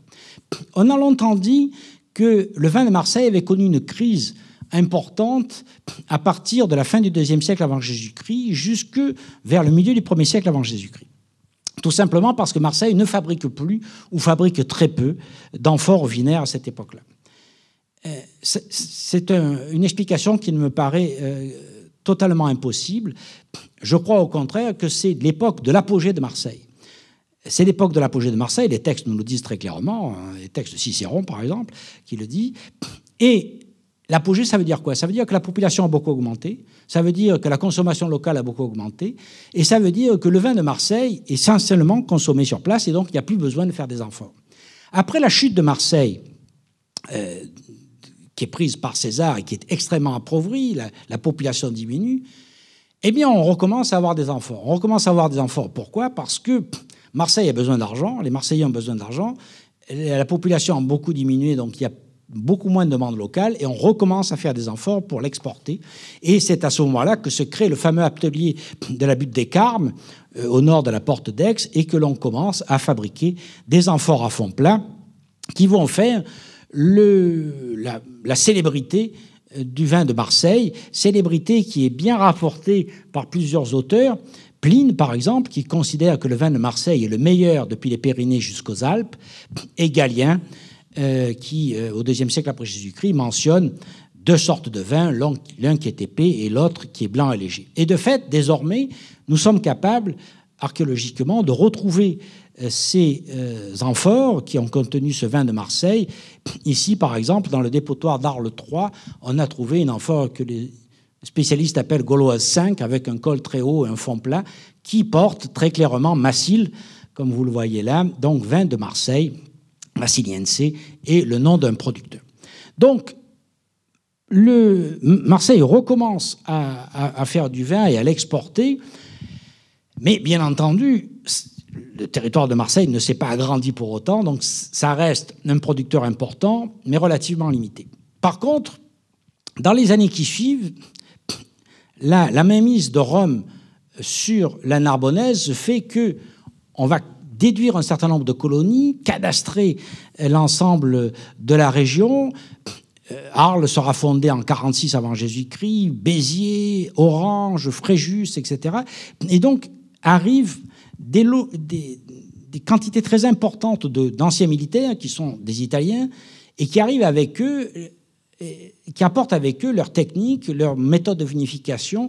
Et très rapidement, à partir de la deuxième moitié du premier siècle avant Jésus-Christ, on va voir se développer toutes sortes de viticultures la viticulture de petits producteurs, et maintenant on commence à pouvoir les distinguer. J'ai pris simplement un exemple dans le département du Var que je connais bien, où euh, il y a quelques années j'avais fouillé un village, et toutes les maisons qui bordent la grande rue que vous voyez là-haut sont des maisons de vignerons avec un tout petit pressoir et une cuve et une vinification dans des jars. Mais à côté de ça, il y a aussi de grands domaines qui se développent progressivement, surtout à partir du 1er siècle après Jésus-Christ, et qui euh, on possède des installations qui sont parfois considérables. Par exemple, la villa de Saint-Martin avec quatre fouloirs pressoirs, euh, la villa de, Pardigon 3 à Cavalère avec cet énorme chai que vous voyez euh, en haut de la diapositive, un grand hangar qui était rempli de jarres qui servait à la, vinification. C'est le cas aussi de la villa de la Roquebrussanne, où on a deux chais du même type. Et puis on atteint de très très grands domaines, euh, comme par exemple la villa des Toulon-Ariens, où il y avait 250 jarres euh, contenant entre 1500 et 2000 litres de, liquide, euh, équipé, un domaine qui était équipé non seulement de séchets de vinification, mais aussi de pressoirs à vis, et donc de, tous ces ensembles de, de Dolia. Et puis de l'autre côté de la, du Rhône, des domaines encore plus gros dans la région de Béziers, euh, comme la villa de Vareille, euh, qui tient pour l'instant le, record mondial, puisque euh, on y a trouvé quelque chose comme 450 dolias, c'est-à-dire 450 énormes jarres qui servaient en fait de cuve de vinification. Alors pour exporter ce vin, il fallait à cette époque-là euh, des amphores. Et désormais, comme vous le voyez sur cette carte qui est à peu près à jour, on connaît pratiquement un peu plus d'une centaine d'ateliers qui, au cours du 1er, 2e et 3e siècle après Jésus-Christ, ont fabriqué des euh, amphores à fond plat. J'aurais pu citer évidemment des dizaines d'exemples. Euh, l'un des plus célèbres, parce que vous pouvez le visiter, c'est celui, l'atelier de Salel-Dodd, à côté de Narbonne, vous pouvez le visiter car c'est devenu un musée, une fouille de Fanette Lobenheimer qui a été euh, muséalisée. Euh, c'est le site d'Amphoralis. Mais il y en a d'autres, évidemment, qui sont plus, euh, plus petits. J'en ai fouillé un en 2013, par exemple, dans la région de Toulon. Vous voyez là le deuxième point rouge, où on a là aussi mis au jour des, des bassins de, préparation d'argile, un énorme four et des grands dépotoirs d'amphores à à fond plat. Ces amphores sont le marqueur de la diffusion du vin de Narbonnaise, euh, alors pas seulement du vin de Marseille, mais du vin de toute la région. Euh, les, études des épaves dessinent très clairement euh, un, trajet assez direct et, et, vers Rome et vers la Campanie, où on a trouvé beaucoup de ces amphores gauloises, mais on en trouve aussi le long de la vallée du Rhône, Et on en trouve aussi, assez curieusement, en Orient, notamment en, Inde, en, Égypte, sur la route de l'Inde. Et j'en ai, moi-même euh, trouvé beaucoup dans les forts que j'ai fouillés euh, sur euh, les routes qui reliaient le Nil à la mer Rouge. Et l'on sait désormais qu'une partie de ces amphores allait jusqu'en Inde. Donc ces amphores nous permettent de tracer le commerce du vin de Narbonnaise, mais il ne faut pas qu'elles nous aveuglent, car malheureusement, si j'ose dire pour les archéologues, les amphores ne sont pas le seul moyen de transport du vin. On a beaucoup transporté, surtout au 1er siècle après Jésus-Christ, au tout début du deuxième siècle, du vin dans des bateaux-citernes, c'est-à-dire des bateaux dans lesquels on avait installé de grandes jarres à poste fixe. Alors ça a surtout été euh, utilisé pour le vin italien et le vin de Tarraconnaise, mais il n'est pas du tout impossible que le vin euh, de Provence ait été en partie exporté de cette façon-là, et ça explique l'existence d'entrepôts dans, les ports, d'entrepôts avec ces grandes jarres, comme le fameux musée des docks de Marseille. Mais surtout, à côté euh, des dolias et des amphores, s'est développée, beaucoup plus tôt qu'on l'a pensé, une industrie du tonneau qui euh, est un véritable casse-tête pour nous les archéologues, car le tonneau disparaît complètement dans la mesure où il est fait de bois qui est périssable, il est cerclé de, bois aussi, et donc, euh, sauf conditions exceptionnelles, il disparaît totalement. Et finalement, on ne trouve des tonneaux que dans des conditions très particulières, lorsqu'ils sont remployés pour faire des puits, par exemple, ou lorsqu'ils sont dans les pays du Nord euh, où la nappe phréatique est très haute. Le tonneau est un véritable problème parce que dans la viticulture des trois Gaules, qui se développe probablement beaucoup plus tôt qu'on ne l'a dit jusqu'à présent, il a été le conteneur principal. Euh, c'est le cas euh, à côté d'une production relativement faible, euh, relativement limitée d'amphores, dont parlera Frédéric tout à l'heure pour l'Aquitaine romaine, où l'on, et l'on sait que beaucoup des installations de cette, de cette région, je suppose qu'il en parlera, devaient utiliser des foudres de bois euh, pour vinifier. Donc tout ce secteur devait être en partie euh, dévolu aux, vaisseaux de bois, euh, à la fois pour la vinification et pour le commerce, à côté d'une production peut-être plus limitée d'amphores. Mais lorsque l'on va encore plus au nord, lorsqu'on s'occupe de la viticulture en lyonnaise, on est de plus en plus confronté à ce phénomène Lorsqu'on est dans la région de Lyon, il y a encore des installations qui sont bâties, comme par exemple les, installations de foulage qu'a fouillé récemment Mathieu Pou dans la villa de Saint-Laurent-d'Agny, mais la vinification se faisait dans les tonneaux. Et lorsque on continue un peu plus vers le nord, dans la vallée de la Loire et la vallée de la Seine, on se trouve avec des installations qui sont toutes en bois et qui sont très difficiles à distinguer. Par exemple, à Piriac-de-Mer, que vous voyez là, donc euh, à côté de Nantes, où tout ce qui reste de l'installation vinicole, ce sont des tranchées dans lesquelles on peut restituer un, pressoir et quelques pépins de raisin. Et euh, de, la même façon, il faut être très attentif dans cette région à tout indice qui euh, nous montrerait le développement de la viticulture et euh, ces indices, ça peut être, comme par exemple euh, au nord de Paris, à Bruyères-sur-Oise, simplement des, tranchées de plantation de vignes. Et là, vous voyez, il y a quand même euh, plusieurs milliers de fosses de plantation de vignes, ou des fosses à nouveau qui servaient à installer des pressoirs, comme le pressoir de Parville. Donc là, nous avons affaire à des vignobles, et là, ça commence au Portugal et ça finit euh, pratiquement dans, les côtes de la Belgique, à des vignobles qui ont utilisé pour la production et pour le commerce essentiellement des, tonneaux de bois et donc qui sont très difficiles à distinguer.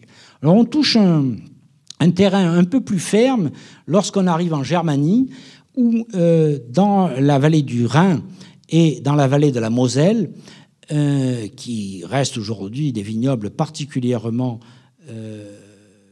fameux et, très réputé, on a à la fois des euh, installations qui sont à nouveau en dur, c'est-à-dire bâties avec de la chaux, des pierres, comme par exemple l'installation de Pisport ou celle de Braunberg, et une vinification en tonneau qui est bien attestée parce que soit on a trouvé les tonneaux eux-mêmes, comme par exemple ce tonneau à Maillan, soit on a trouvé des traces de ces tonneaux dans les installations de production. Donc tout ça pour dire, avant de laisser la parole à Frédéric Berthaud, que nous avons une très grande difficulté à retracer l'histoire de la viticulture dès qu'on s'éloigne de la Méditerranée, parce que nos guides les plus sûrs, c'est-à-dire euh, les, amphores et, les dolias, euh, ont tendance à disparaître. Et nous avons aussi de très grandes difficultés à retracer l'histoire de la viticulture dès que euh, on passe, disons, le deuxième siècle après Jésus-Christ. Jusqu'au deuxième siècle après Jésus-Christ, dans la Méditerranée, le tonneau euh, existe. Il n'a peut-être pas une importance majeure, mais à partir du deuxième siècle, sa diffusion dans la Méditerranée rend tous les comptages euh, complètement faussés, en quelque sorte, et euh, on voit disparaître des, productions, comme par exemple les productions de Narbonnaise, peut-être pas parce qu'il y a une crise de la viticulture en Narbonnaise, mais simplement parce qu'on a changé de mode de transport et que nous ne savons plus, nous n'avons plus les moyens de les distinguer.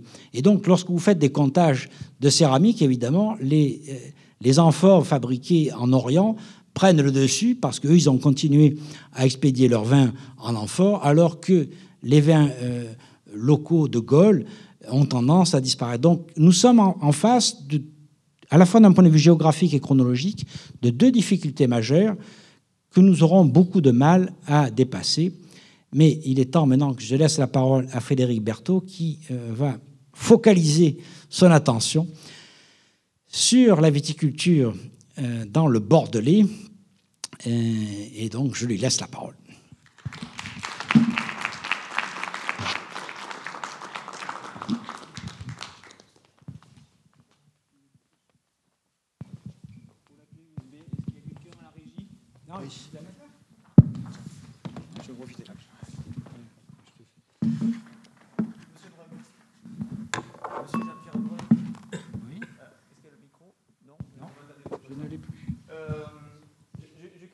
Conclusion, avec le tonneau de Mayenne, euh, il faille que je refasse le trajet dans l'autre sens avec un tonneau sur le dos.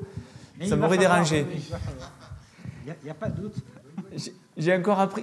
On n'est plus à ça près maintenant. Euh, j'ai appris encore, bien entendu, dans, la, grande euh, compétence de, du professeur, que la, la diffusion du, vin en Europe occidentale avait commencé avec les Minoens euh, donc les Minoens, c'est la civilisation qui est euh, avant les Mycéniens, c'est-à-dire les, Grecs, les Mycéniens avant eux, et encore eux, les, les Minoens.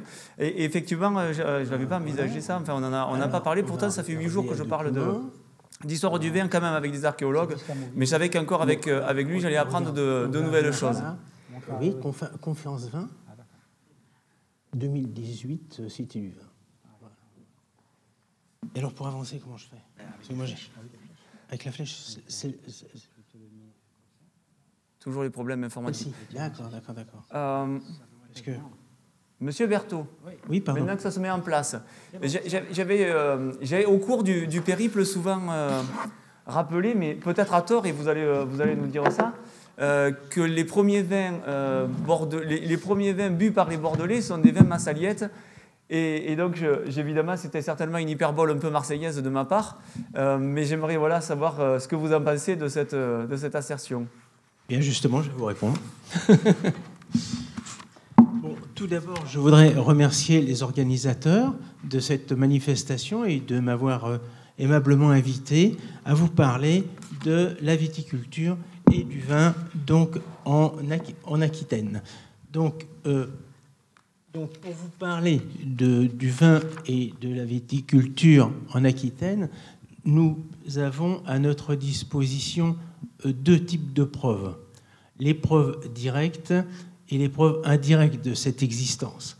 Les preuves euh, directes, ce sont, euh, comme en a parlé Jean-Pierre Brun, les installations de pressurage, les fouloirs ce sont aussi euh, les outils, ce sont les textes antiques qui nous révèlent et qui nous parlent de cette viticulture et du vin. Et nous avons des preuves euh, euh, comment dirais-je, des preuves indirectes, c'est-à-dire les amphores. Parce qu'en fait, nous connaissons le vin à travers finalement ces amphores Bon, d'abord, il faut définir si elles sont vinaires ou non. Et une fois qu'on a défini qu'elles étaient des enfants à vin, justement, à ce moment-là, on va pouvoir étudier euh, le vin à partir de ces amphores.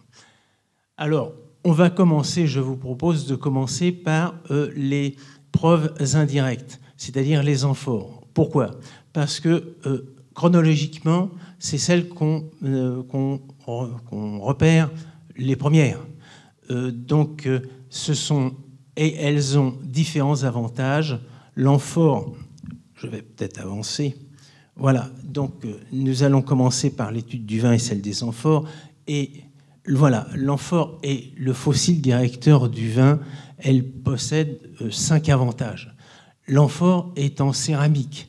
La céramique euh, est, est même épaisse et d'une certaine fragilité. Donc, euh, elle se casse assez facilement et cette céramique n'est pas euh, réutilisée. Euh, si vous avez un, élément métallique, un objet métallique qui se casse ou trop vieux, vous pouvez le, fondre et refaire un, autre objet. L'amphore, non, il n'en est pas question. La céramique, la céramique est perdue. Donc, à quoi sert-elle? Elle sert à assainir un sol, elle sert parfois à, comme vide sanitaire, c'est-à-dire on met les amphores, on place les amphores euh, en, en soubassement, on les recouvre de terre évidemment ça limite les remontées euh, pour les maisons, pour les habitations, ça limite les remontées euh, d'humidité. Sinon, bah, tout simplement, elles sont jetées. Voilà, c'est un, c'est un, conteneur euh, perdu et qu'on réutilise très peu. Et même, si on le, et même si on le réutilise, il est fragile et il se casse assez. Autre avantage, ce sont, c'est que les formes évoluent dans le temps. Donc elles vont permettre aux archéologues, si vous voulez, de retracer euh, finalement euh, leur développement et permettre de dater la progression des vins. Dernier élément, c'est-à-dire que chaque, euh, chaque je vais pas avoir de flèche si quand même, voilà. Et, et dernier élément, chaque région a fait sa propre amphore. Ce qui fait que lorsqu'on trouve une amphore, on sait approximativement la date où l'on se trouve et on sait exactement, ou à peu près exactement, de quelle région elle vient et de quel type de vin il s'agit. Si nous prenons par exemple la première partie, vous l'avez la flèche là? On la voit? Non, on la voit pas la flèche. Il n'y a que moi qui la vois. dommage. Bon, alors excusez-moi. Bon, donc si on prend les, les, amphores, les quatre amphores du haut, c'est des amphores de vin italique. Donc elles viennent de la péninsule italienne. Mais elles ont évolué dans le temps. Par exemple, la, première, enfin la première que l'on trouve à Bordeaux, c'est celle de droite. Euh, lui succède celle qui est à l'extrême gauche, qui est en fait euh, donc qui, arrive, si vous voulez, une cinquantaine d'années plus tard. Donc, en fonction de l'une de l'autre, nous savons exactement où nous nous trouvons. En ce qui concerne la deuxième, le, deuxième niveau d'amphore. On sait par exemple que celles-ci, ce sont des amphores de vin catalan. Celles-ci, ce sont euh, des amphores euh, euh, d'Andalousie, je ne dis pas de bêtises. Celle-ci, c'est également du vin catalan, mais ce type a succédé à celui-ci. Et là encore, si vous voulez, nous avons des problèmes de datation qui se, qui se résolvent. Et enfin, voici la Gauloise 5 dont on vous a parlé tout à l'heure, et qui est une, amphore euh, du vin euh, du, du sud-est de, du sud-est de la Gaule, voilà, de Provence. Sur Bordeaux, alors sur Bordeaux, ce que nous retrouvons essentiellement, parce que bon, aujourd'hui, à Bordeaux, vous trouvez des bouteilles de Bordeaux, vous allez trouver euh, des bouteilles de champagne et accessoirement du Valpolicella ou accessoirement euh, des vins euh, argentins, par exemple. Mais bon, essentiellement, alors à, l'époque antique, c'était pareil, mais laissons, les, laissons les, les vins à la marge pour parler des amphores et des vins que l'on trouve essentiellement. Donc, nous trouvons d'abord, comme je vous l'ai dit, donc ce type, ce, type d'amphore qui, euh, qui apparaît vers 140 de notre ère. Vous avez celui-ci qui apparaît au tournant du deuxième et du premier siècle, vers 100 avant Jésus-Christ, et puis qui disparaissent vers 40 avant notre ère, pour laisser 10-20 ans plus tard la place à celle-ci, qui va elle-même disparaître vers 40 de notre ère, pour laisser la place à celle-ci. Et celle-ci est intéressante parce que les analyses de pâte montrent qu'elle a été faite régionalement. Et donc, à partir de là, une première hypothèse d'une apparition du vignoble euh, dans notre région se fait jour. Donc la viticulture, jusqu'à présent, il semblerait qu'on est importateur, et à partir de cet amphore, nous devenons producteurs. Et avec celle-ci, je dirais que nous allons le voir, c'est le triomphe du vin bordelais, et là, c'est vraiment l'exportation que l'on trouve. J'en ai retrouvé, bon, l'exportation, n'exagérons rien, mais j'en ai retrouvé jusqu'à Angers. Et les, analyses, j'en ai aussi retrouvé euh, à Rome, mais les analyses n'ont pas encore été faites.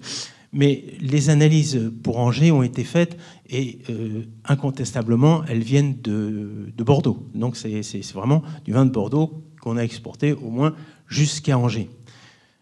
Euh, ça se traduit, voilà, ça se traduit de cette façon-là au niveau, de, au niveau des comptages. Alors, attention, j'ai marqué graphique théorique. Pourquoi graphique théorique Parce que les comptages ont été faits à partir de trois grands chantiers. Le chantier de la rue Porte-Dijon, l'ancien immeuble de La France, euh, le, chantier, je ne dis pas de bêtises, oui, le chantier du cours du Chapeau Rouge, lorsqu'on a construit le, parking du Chapeau Rouge, et là, euh, le chantier de la place Camille Julien, quand on a fait le parking de la place Camille Julien. Alors, les, ce serait le même, euh, même site. On aurait pu faire les comptages. Là, on n'est pas sur les mêmes sites. Donc, euh, si vous voulez, ici, on travaille sur 30 mètres carrés. Ici, on travaille sur 1000 mètres carrés. Donc, euh, ce n'est pas comparable. Alors, si vous voulez, ce qu'il va falloir retenir, c'est le, bon. C'est-à-dire que vers 130-140, là, nous commençons par avoir deux éléments, sol, deux, amphores italiques. Puis, on en a une trentaine, une quarantaine. Et on passe à 96. C'est-à-dire au tournant du deuxième et du premier siècle, on passe à 96, on redescend à 40, et on tombe complètement, on descend complètement. Apparaissent à ce moment-là les amphores de vin catalans vers 30 de notre ère. Alors les chiffres sont pareils, très parlants. Premier niveau 22, deuxième niveau 40, euh, troisième niveau 309. Voilà. Mais avec une chute aussi brutale qui euh, qui s'effectue vers 40 de notre ère et qui donne, et c'est là où l'on voit apparaître l'amphore local, l'amphore fabriqué à Bordeaux. Explication. Alors, explication, oui, donc je peux rester ici. Explication. Donc, ici, on constate, si vous voulez, l'histoire nous fait savoir que la chute de Numance sur la côte espagnole euh, vers 133, et c'est la, comment dirais-je, le premier pas des, euh, des commerçants romains sur l'ouest de la Méditerranée. On peut penser, enfin, c'est une interprétation, qu'effectivement, à partir de là, le commerce romain commence à s'implanter sur l'ouest de la Méditerranée. Autour de 100, la grande explosion. Que s'est-il passé?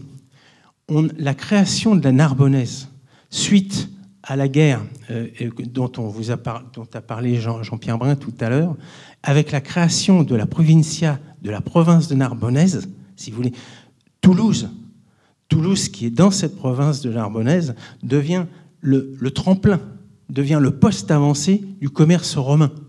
Et là, Toulouse, c'est déjà la vallée de la Garonne, c'est la vallée de la Dordogne, et donc c'est l'invasion, entre guillemets, du, euh, du vin romain pour les raisons que vous a Jean-Pierre Bain tout à l'heure, justement, tous ces problèmes sociologiques et l'importance euh, du vin euh, auprès des aristocraties locales pour se faire une clientèle, et c'est ce développement du vin conséquent que l'on voit à partir de cette période.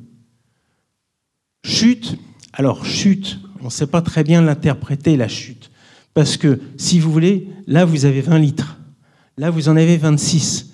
Alors, c'est vrai qu'on perd en chiffres un nombre euh, d'amphores, euh, on perd un nombre d'amphores. Il faudrait voir à quoi ça peut correspondre malgré tout en termes de quantité, puisqu'on passe quand même de 20 euh, à 26 litres. Bon, disons chute. Mais la chute est avérée, la chute est avérée vers 50.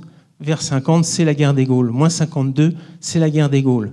Les, évidemment, les, commerçants fuient et quittent, la Gaule et on ne les retrouvera, pratiquement plus ils, iront ensuite, à la fin de la guerre des Gaules, ils iront au nord de la Gaule, aux, limites de la Gaule et de la Germanie, et c'est là où ils vont commercer. On a une petite bande de 20 ans où il ne se passe pas grand-chose. Bon, il y a évidemment les, les, aristocrates gaulois qui avaient joué la bonne carte et celle de, de César et qui sont toujours là. Ceux qui ont joué la mauvaise carte, soit sont morts, soit sont prisonniers. De plus, quand même, la, la, région, enfin la Gaule d'une façon générale, a été euh, dévastée, au moins touchée. Donc il y a toute une période de reconstitution qu'on peut interpréter, on peut interpréter ce manque par cette période de reconstitution. Mais effectivement, rapidement, rapidement, le, vin catalan va arriver et va se développer, comme je vous l'ai, comme, comme je, vous l'ai dit. Ce vin catalan, qui lui, vers 40, chute aussi. Et là, l'explication est, est, incompréhensible. On est en plein développement euh, du, commerce, euh, du commerce et de l'économie du monde romain. Cette chute ne s'explique pas. Et elle ne fait que confirmer, enfin, elle ne fait que renforcer notre hypothèse selon laquelle, effectivement, euh, on fait maintenant à Bordeaux du vin, la viticulture se développe dans la, dans la, dans la région. Et si vous voulez, ça, ça confirme dix ans avant les premières amphores, ça confirme que ce vin, effectivement, arrive. Ensuite, développement, du vin en particulier, et apparition en 70 vers 70, hein, pardon, apparition de ce modèle. Mais ce modèle est un modèle original. Celui-ci n'était qu'une imitation d'un modèle espagnol précédent. Là, c'est un modèle original qui montre que maintenant, les Bordelais, leur vin est arrivé à un, degré tel qu'ils disent attention, ne vous trompez plus. Ici, maintenant, voilà, ça c'est une bouteille de Bordeaux. Le chaland ne doit plus, pouvoir se tromper. Et là, on marque son originalité et l'originalité du vin en prenant une, originalité du type d'amphore. C'est ce que j'ai dit. Chaque région a son type. Et lorsque le, vin bordelais, enfin le vin de la région bordelaise atteint son, sa maturité, enfin son, son plus haut niveau, et à ce moment-là, apparaît cet amphore. On a une preuve directe, enfin pratiquement direct de cette, de cette réussite par deux textes. Un texte de, de, Columel vers 50 et un texte de Pline l'Ancien, le naturaliste, vers 70, où ils expliquent effectivement que le plan Biturica, on peut supposer être le plan des, est le plan des bituriges, on peut supposer être des bituriges vivisques, donc les Bordelais, donc produit bien. Euh, dans un pays pluvieux et venteux, il arrive à passer, il arrive à, tenir parce qu'il passe très vite la fleur, donc il évite, il évite les, gelées, les retours de gelées, puisque à ce moment-là la fleur est passée. Il produit bien, il produit beaucoup, c'est un bon vin de garde et il est classé, il est classé bon, en deuxième pour ces, pour ces Romains, il est classé en deuxième catégorie. Aujourd'hui, on dirait un grand cru. Ils se gardent quand même les premiers grands crus pour eux, mais bon, ils, acceptent, quand même que le vin produit par le plan Biturica soit un grand cru. Voilà. Alors, nous passons des preuves indirectes aux preuves directes. Voilà, nous nous trouvons là sur le chantier de Bordeaux-Saint-Christoli et nous avons ici, sur les bords de la Devèze, donc ça c'est la Devèze antique, avec une, le raccord du POG qui a été canalisé sur la Devèze, et nous avons là-haut, dans, le cercle rouge, euh, qui est euh, daté entre 40 et 50, à la fin euh, de la première moitié du premier siècle, donc 40-50, souvenez-vous, c'est là où on, voit la chute des, importations, on a là sept ceps de vignes plantées, avec, à côté les, euh, les échalas pour les, tenir. Voilà. Et donc, sur les sept, on, a, on, on conservé ces deux fragments que vous pouvez voir au musée d'Aquitaine. Voilà. Donc, preuve supplémentaire. À Bordeaux, entre 40 et 50, il y a de la vigne. Alors, vigne, pour le fruit, vigne pour le vin. On ne, le sait pas. Mais ce que l'on sait, c'est qu'on n'apporte plus de vin. Et ce que l'on sait, c'est qu'il apparaît euh, dix ans plus tard une amphore à vin fabriquée à Bordeaux. C'est vraiment un faisceau d'éléments qui, je crois, peut nous permettre de dire que la viticulture se développe, apparaît à Bordeaux à partir de 40. Alors, oui, donc, sur le schéma, tout à l'heure, je vous ai montré qu'il y avait à nouveau une chute, mais alors des, amphores de, des amphores de Bordeaux, et chute aussi qui ne s'explique pas, qui ne s'explique pas parce que nous sommes dans la première moitié du deuxième siècle, c'est l'âge d'or, le deuxième siècle, c'est l'âge d'or de l'économie romaine, et effectivement, que trouve-t-on à Bordeaux à ce moment-là? Tout un service du vin.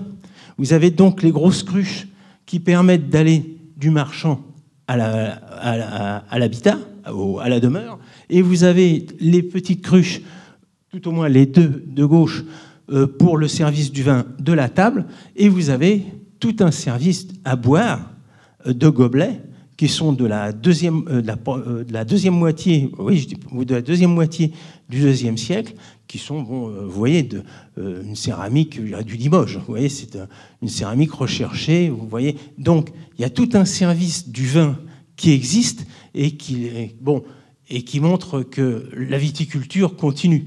Voilà. Donc, explication. pourquoi ne trouve-t-on plus d'amphores alors qu'on a des éléments là directs de consommation de vin On ne trouve plus d'amphores, comme l'a dit Jean-Pierre Brun tout à l'heure, euh, parce que vraisemblablement on a, euh, on a utilisé le tonneau. Effectivement, euh, André Tchernia avait constaté que dans les niveaux d'Ostie, le port de Rome, les amphores à fond plat, qui sont les amphores de type gaulois, avaient pris l'ascendant sur, par exemple, les amphores espagnols et les avaient surclassés, mais qu'ensuite on ne trouvait plus d'amphores. Et il avait supposé, il avait proposé cette hypothèse qui maintenant est retenue par euh, pratiquement tout le monde, que c'est parce que euh, les, Gaulois ayant conquis le marché romain n'avaient plus à, se plier aux, conditions euh, gallo-romaines, je dirais romaines de l'amphore, mais pouvaient revenir à réutiliser leur ancien conteneur, puisque le tonneau, la barrique, était le conteneur traditionnel de, des Gaulois, des Celtes. Alors, en revanche, nous, ici à Bordeaux, il va falloir attendre la première moitié du IIIe siècle pour avoir la preuve, une preuve directe de l'existence du tonneau. Nous avons là effectivement un tonnelier. C'est une, c'est, euh, une stèle, merci, merci Pierre. C'est, une stèle funéraire euh, d'un tonnelier. Donc on voit pas sa tête, mais vous voyez qu'il est fier, hein. donc fier, de lui, fier de son, fier de son état, fier de, voilà, et donc il, il veut que la postérité sache, ce sera sur son tombeau, et il veut que la postérité sache qu'il était euh, euh, euh, une personne quand même importante dans la société bordelaise. Voilà, donc nous sommes. Alors, autre preuve directe, ce sont les, les outils. Et les outils, alors, des outils. nous sommes là en face de la serpe vigneronne. C'est-à-dire, ce n'est pas la serpe à vendanger, c'est la serpe à tailler. Avec un premier croc, si vous voulez, c'est un premier croc à gauche qui sert à couper les sarments, à tailler la vigne, et le croc de gauche qui sert à, à casser les bois morts. Voilà. Alors, euh, cet exemplaire a été trouvé sur une villa du Lot-et-Garonne. Mais on en a à Bordeaux deux exemplaires retrouvés euh, en fouille. Mais bon, comme les exemplaires sont, sont de mauvaise conservation, j'ai préféré vous montrer ce, celui-ci. Bon, ici c'est une stèle une stèle funéraire également d'Avignon, mais elle vient de Nîmes, elle n'est pas de chez nous. Mais enfin, vous voyez que l'outil l'outil propre au vigneron et donc preuve directe de la viticulture, donc se trouve euh, à travers les outils, se trouve aussi à Bordeaux. Aux outils, autre preuve directe, Jean-Pierre Brun nous en a parlé, ce sont les installations de pressurage. Donc, nous avons donc là un pressoir à gauche, nous avons à l'Estagnac dans le, dans le Gers, donc un pressoir à un, pressoir à levier donc, qui, s'appuie sur la, partie haute et qui, là, vous avez la fosse, la fosse avec le contrepoids pour aider justement au pressage, alors que là, vous avez à nouveau à Montcrabeau, on a les traces d'un pressoir à vis.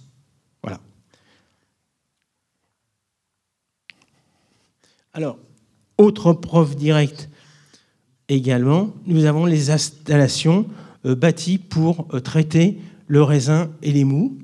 Donc là, on est revenu euh, directement dans la, dans la région. Bon, Montcarré, c'est vraiment limite avec la, avec la, Gironde, la Dordogne et la Gironde.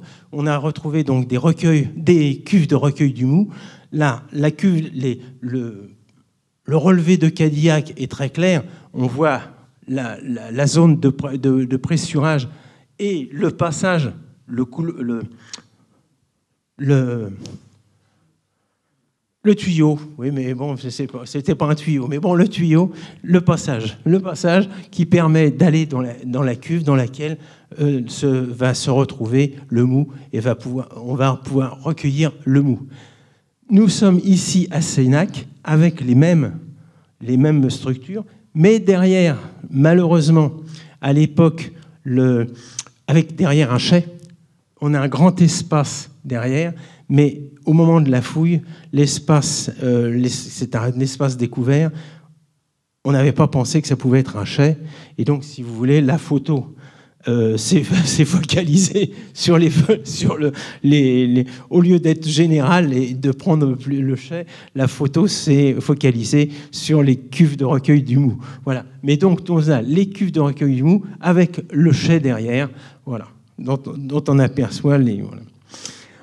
Autre preuve directe, enfin pour terminer, donc les textes. Alors nous avons des textes du IVe siècle du poète Ozone, donc qui d'abord évoque toutes les vignes qu'il voit depuis chez lui euh, à Bordeaux. Donc euh, les, vignes de Codéan, les vignes de Pessac, les vignes de Mérignac et les vignes de... Voilà, Bordeaux est entouré de vignes et il les voit de chez lui. Et il nous parle dans un autre texte d'un de ses domaines. Et alors, ce domaine, c'est son petit domaine, ce qu'il appelle son petit domaine. Et des domaines comme ça, il en a sept. Donc, qui doivent, théoriquement être plus importants. Mais admettons qu'il ait simplement sept fois euh, euh, l'équivalent de ce domaine. Bon, donc 175, 175, hectares son domaine, déjà, vous multipliez par 7, et alors 60, 65%, ce sont des bois. Ce sont des bois, oui, c'est nécessaire, parce que le bois, c'est ce, qui, permet la cuisson, c'est ce qui permet de construire les objets, c'est ce qui permet le, chauffage. Bon, le bois, c'est indispensable, c'est la matière première euh, fondamentale. Donc, effectivement, les zones boisées sont les plus importantes. Ensuite, nous avons euh, les terres pour les labours, effectivement, les céréales, le blé, il faut quand même manger. Mais vous voyez que la vigne arrive rapidement et la vigne est le double quand même des, euh, des prairies. C'est-à-dire que la viticulture est considérée comme et représente le double de euh, ce que représentent les prairies. Bon, alors certes, les céréales, on va pouvoir récupérer de la paille pour faire du fourrage pour les bêtes, mais enfin, malgré tout, euh, la vigne représente quand même une chose, euh, un, truc, un pourcentage important. Et là, ça nous fait 25 hectares. Donc, si on multiplie par 7, alors déjà 25 hectares dans le Médoc, c'est pas mal. Alors je ne sais pas si elle était dans le Médoc, mais enfin 25 hectares euh, à Bordeaux, c'est déjà quand même quelque chose d'intéressant. Multiplié par 7, vous voyez un peu quel viticulteur était ce, personnage. Voilà, enfin, il faisait travailler les autres, certes, mais vous voyez, en tant que propriétaire viticole, vous voyez ce qu'était ce, ce, personnage. Donc, il faut savoir qu'à l'époque, il n'y a aucune zone déserte hein, dans le Bordelais. Euh, euh, tout est structuré, les domaines se, suivent et se côtoient les uns les autres. Donc imaginez, voyez la surface de la région bordelaise, et vous pouvez imaginer à ce moment-là l'importance de la viticulture. La viticulture était donc quelque chose effectivement de très important euh, pendant l'Antiquité. Elle l'est restée au Moyen Âge, même si elle a eu quelques problèmes, et nous la connaissons aujourd'hui avec aussi son importance J'en ai terminé. Je vous remercie de votre attention.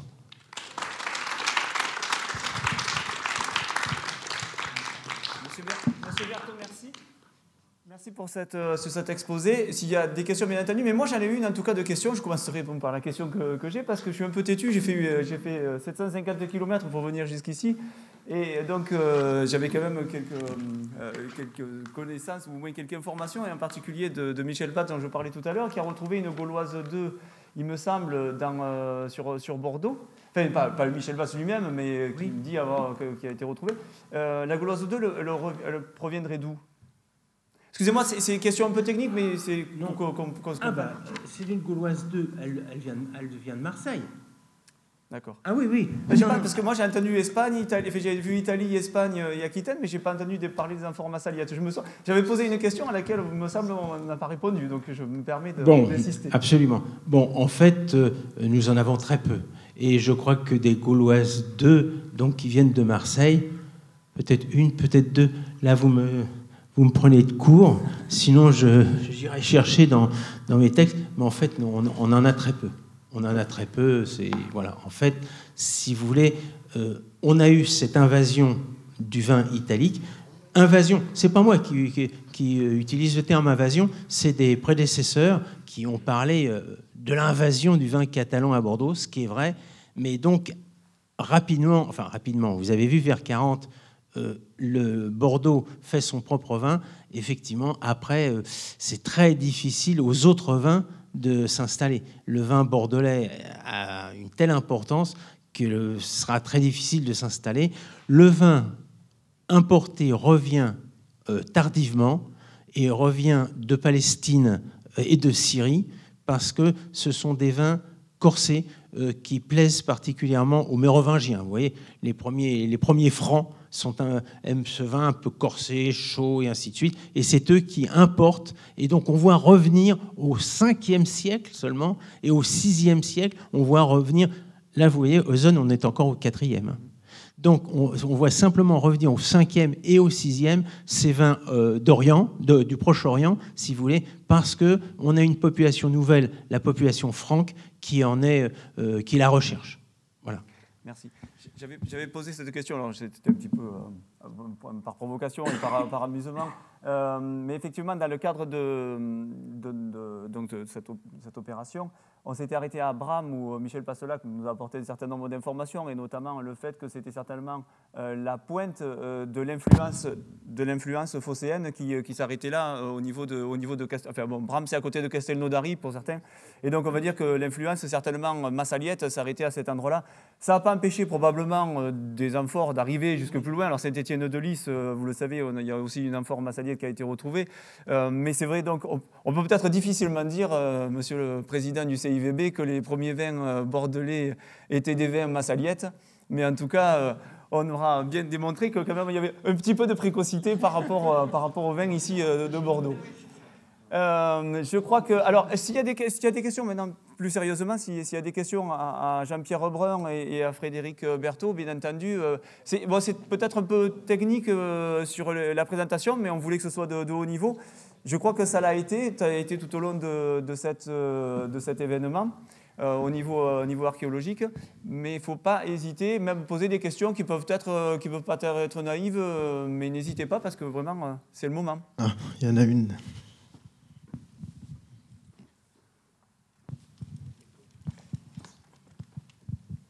Bonsoir, merci beaucoup pour euh, les interventions. Euh, juste une petite question par rapport justement à la vigne à Bordeaux. Et euh, j'avais déjà lu, en fait, bon, je ne me rappelle pas exactement des livres que j'ai lus, mais justement, quand les Romains arrivent, il y avait déjà des références, en fait, que ceux qui étaient déjà là, donc les Gaulois, avaient déjà de la vigne, en fait. C'était pas vraiment... on ne savait pas trop, en fait, si les Romains ramènent un autre cépage donc Israël Biturica, mais qui avait déjà en fait des encépagements locaux, qui étaient peut-être moins connus. Est-ce que vous, vous savez quelque chose là-dessus? Merci beaucoup. Oui, oui. Oui, comme le, comme le dit Jean-Pierre Brun, oui, qu'il y ait une vigne sauvage, oui, vraisemblablement, mais on ne peut pas parler vraiment de viticulture. Et, et, même dans les premiers temps, c'est vraiment du vin importé. Et c'est ultérieurement qu'on voit apparaître effectivement et longtemps, enfin un bon siècle après, que l'on voit la viticulture se, développer sur, Bordeaux et le vraiment. Alors, qui est à l'origine? Est-ce que ce sont des locaux? Est-ce que ce sont des, des des, Romains, par exemple des Catalans qui étaient les, les, les, précédents euh, exportateurs, est-ce que c'est eux qui se rapprochent si vous voulez, du marché et qui développent un vin qui apporte eux-mêmes euh, un, une, euh, une euh, comment dirais-je, qui apporte un plan, qui apporte un plan et qui le développe. Là, on, ne sait pas, on n'a aucune, aucune. Mais viticulture avant le, avant 40, aucune, on n'en a aucune preuve, aucune preuve.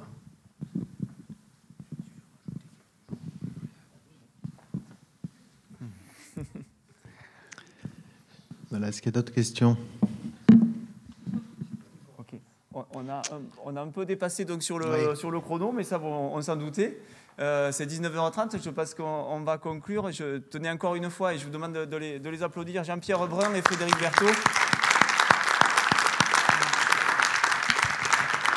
Et donc, on, va avoir euh, l'intime honneur de déguster. Un cocktail offert par le CIVB. Alors, la sortie va se faire euh, en bas.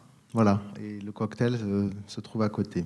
Alors, il y, a, deux choses que je précise. Donc, simplement, donc, on va avoir la possibilité de déguster euh, le vin, les vins des, Bouches-du-Rhône. Euh, c'est du rosé essentiellement. Vous savez que dans les Bouches-du-Rhône, on produit 90% de rosé. On laissera au Bordelais ce soir l'occasion de nous prouver que les, leurs rouges ne sont, sont, pas trop mauvais. Hein, ils sont même très bons, même. Et donc, euh, euh, ça, voilà, ça sera servi dans, dans l'amphore. Il faudra faire vite parce que cette amphore, c'est une amphore qui a été tournée. Elle n'est pas émaillée à l'intérieur, c'est-à-dire quand les Grecs le faisaient, ils euh, n'émaillaient pas, ça n'existait pas. hein, ils ne savaient pas faire ça. Ça veut dire qu'il fallait des fours qui, euh, étaient beaucoup plus puissants.